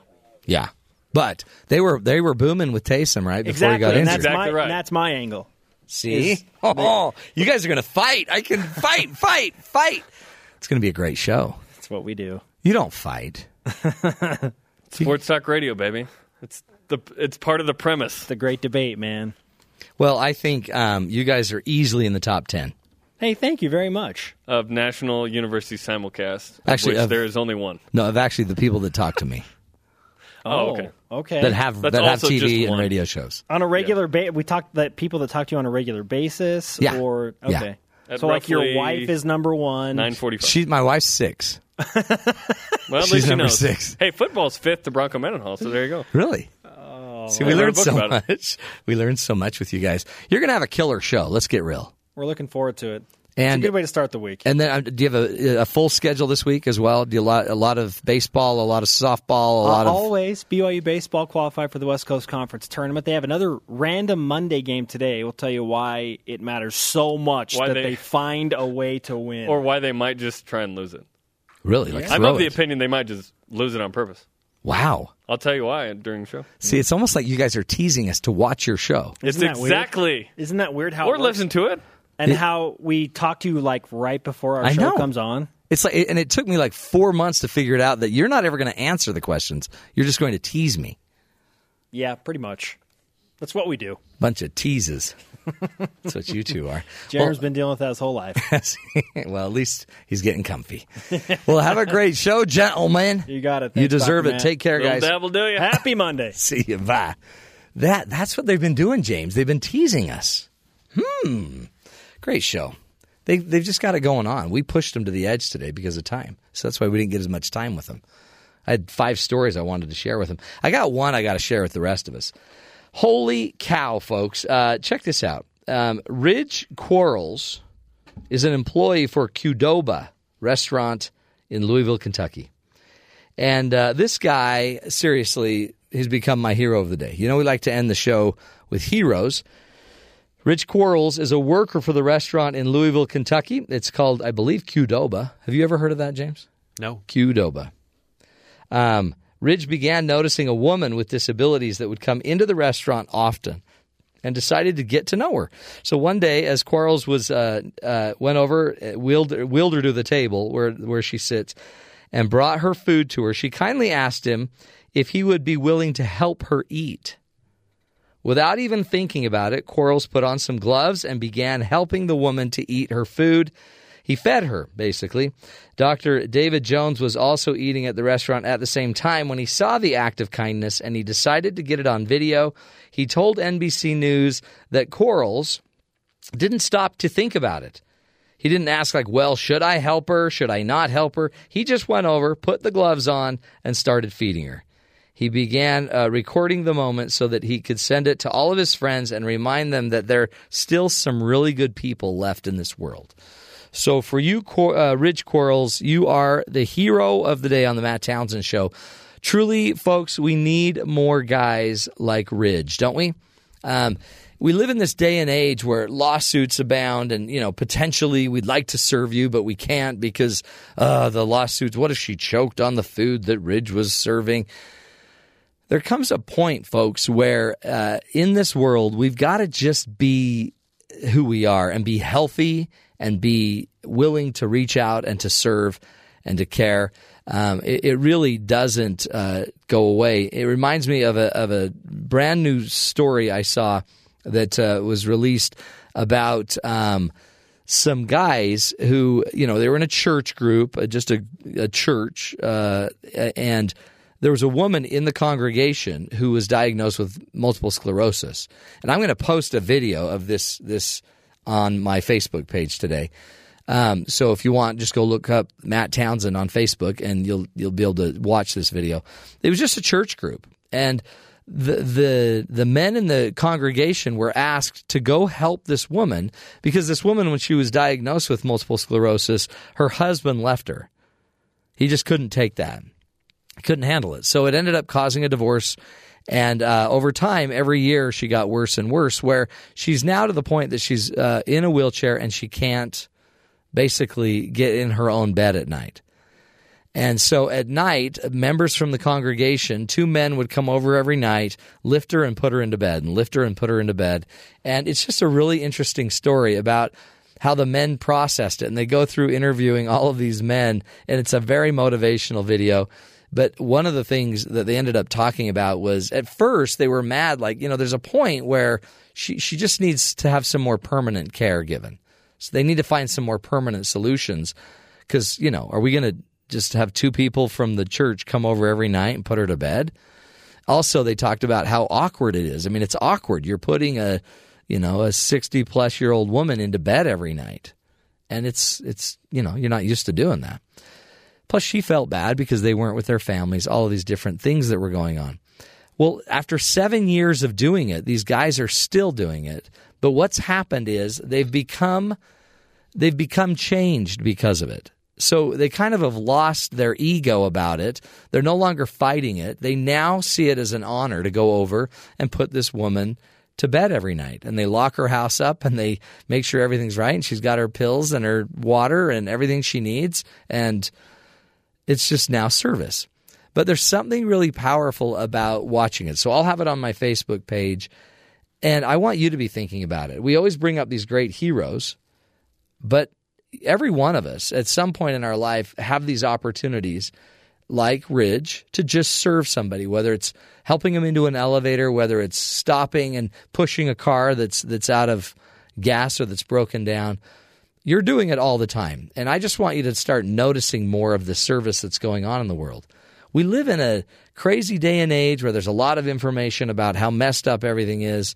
But in reality, we've got a lot of great examples. So we need to start paying attention to it and be willing to lose ourselves in the service of others. And when we do that, guess what? Amazing things happen. In the end, too, we end up becoming different. We change because we're serving, we're losing ourselves. So, hero of the day, again, Ridge Quarles uh, from Qdoba Restaurant in Louisville, Kentucky.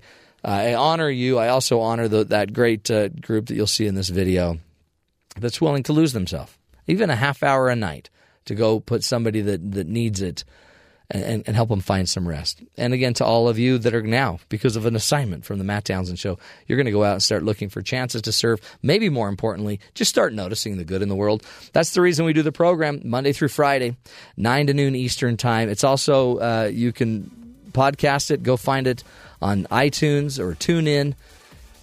Send it to your friends. Our goal is to help you find the good in the world, to live longer, to love stronger, and to lead a healthier, happier life. Until tomorrow, my friends, take care and be good.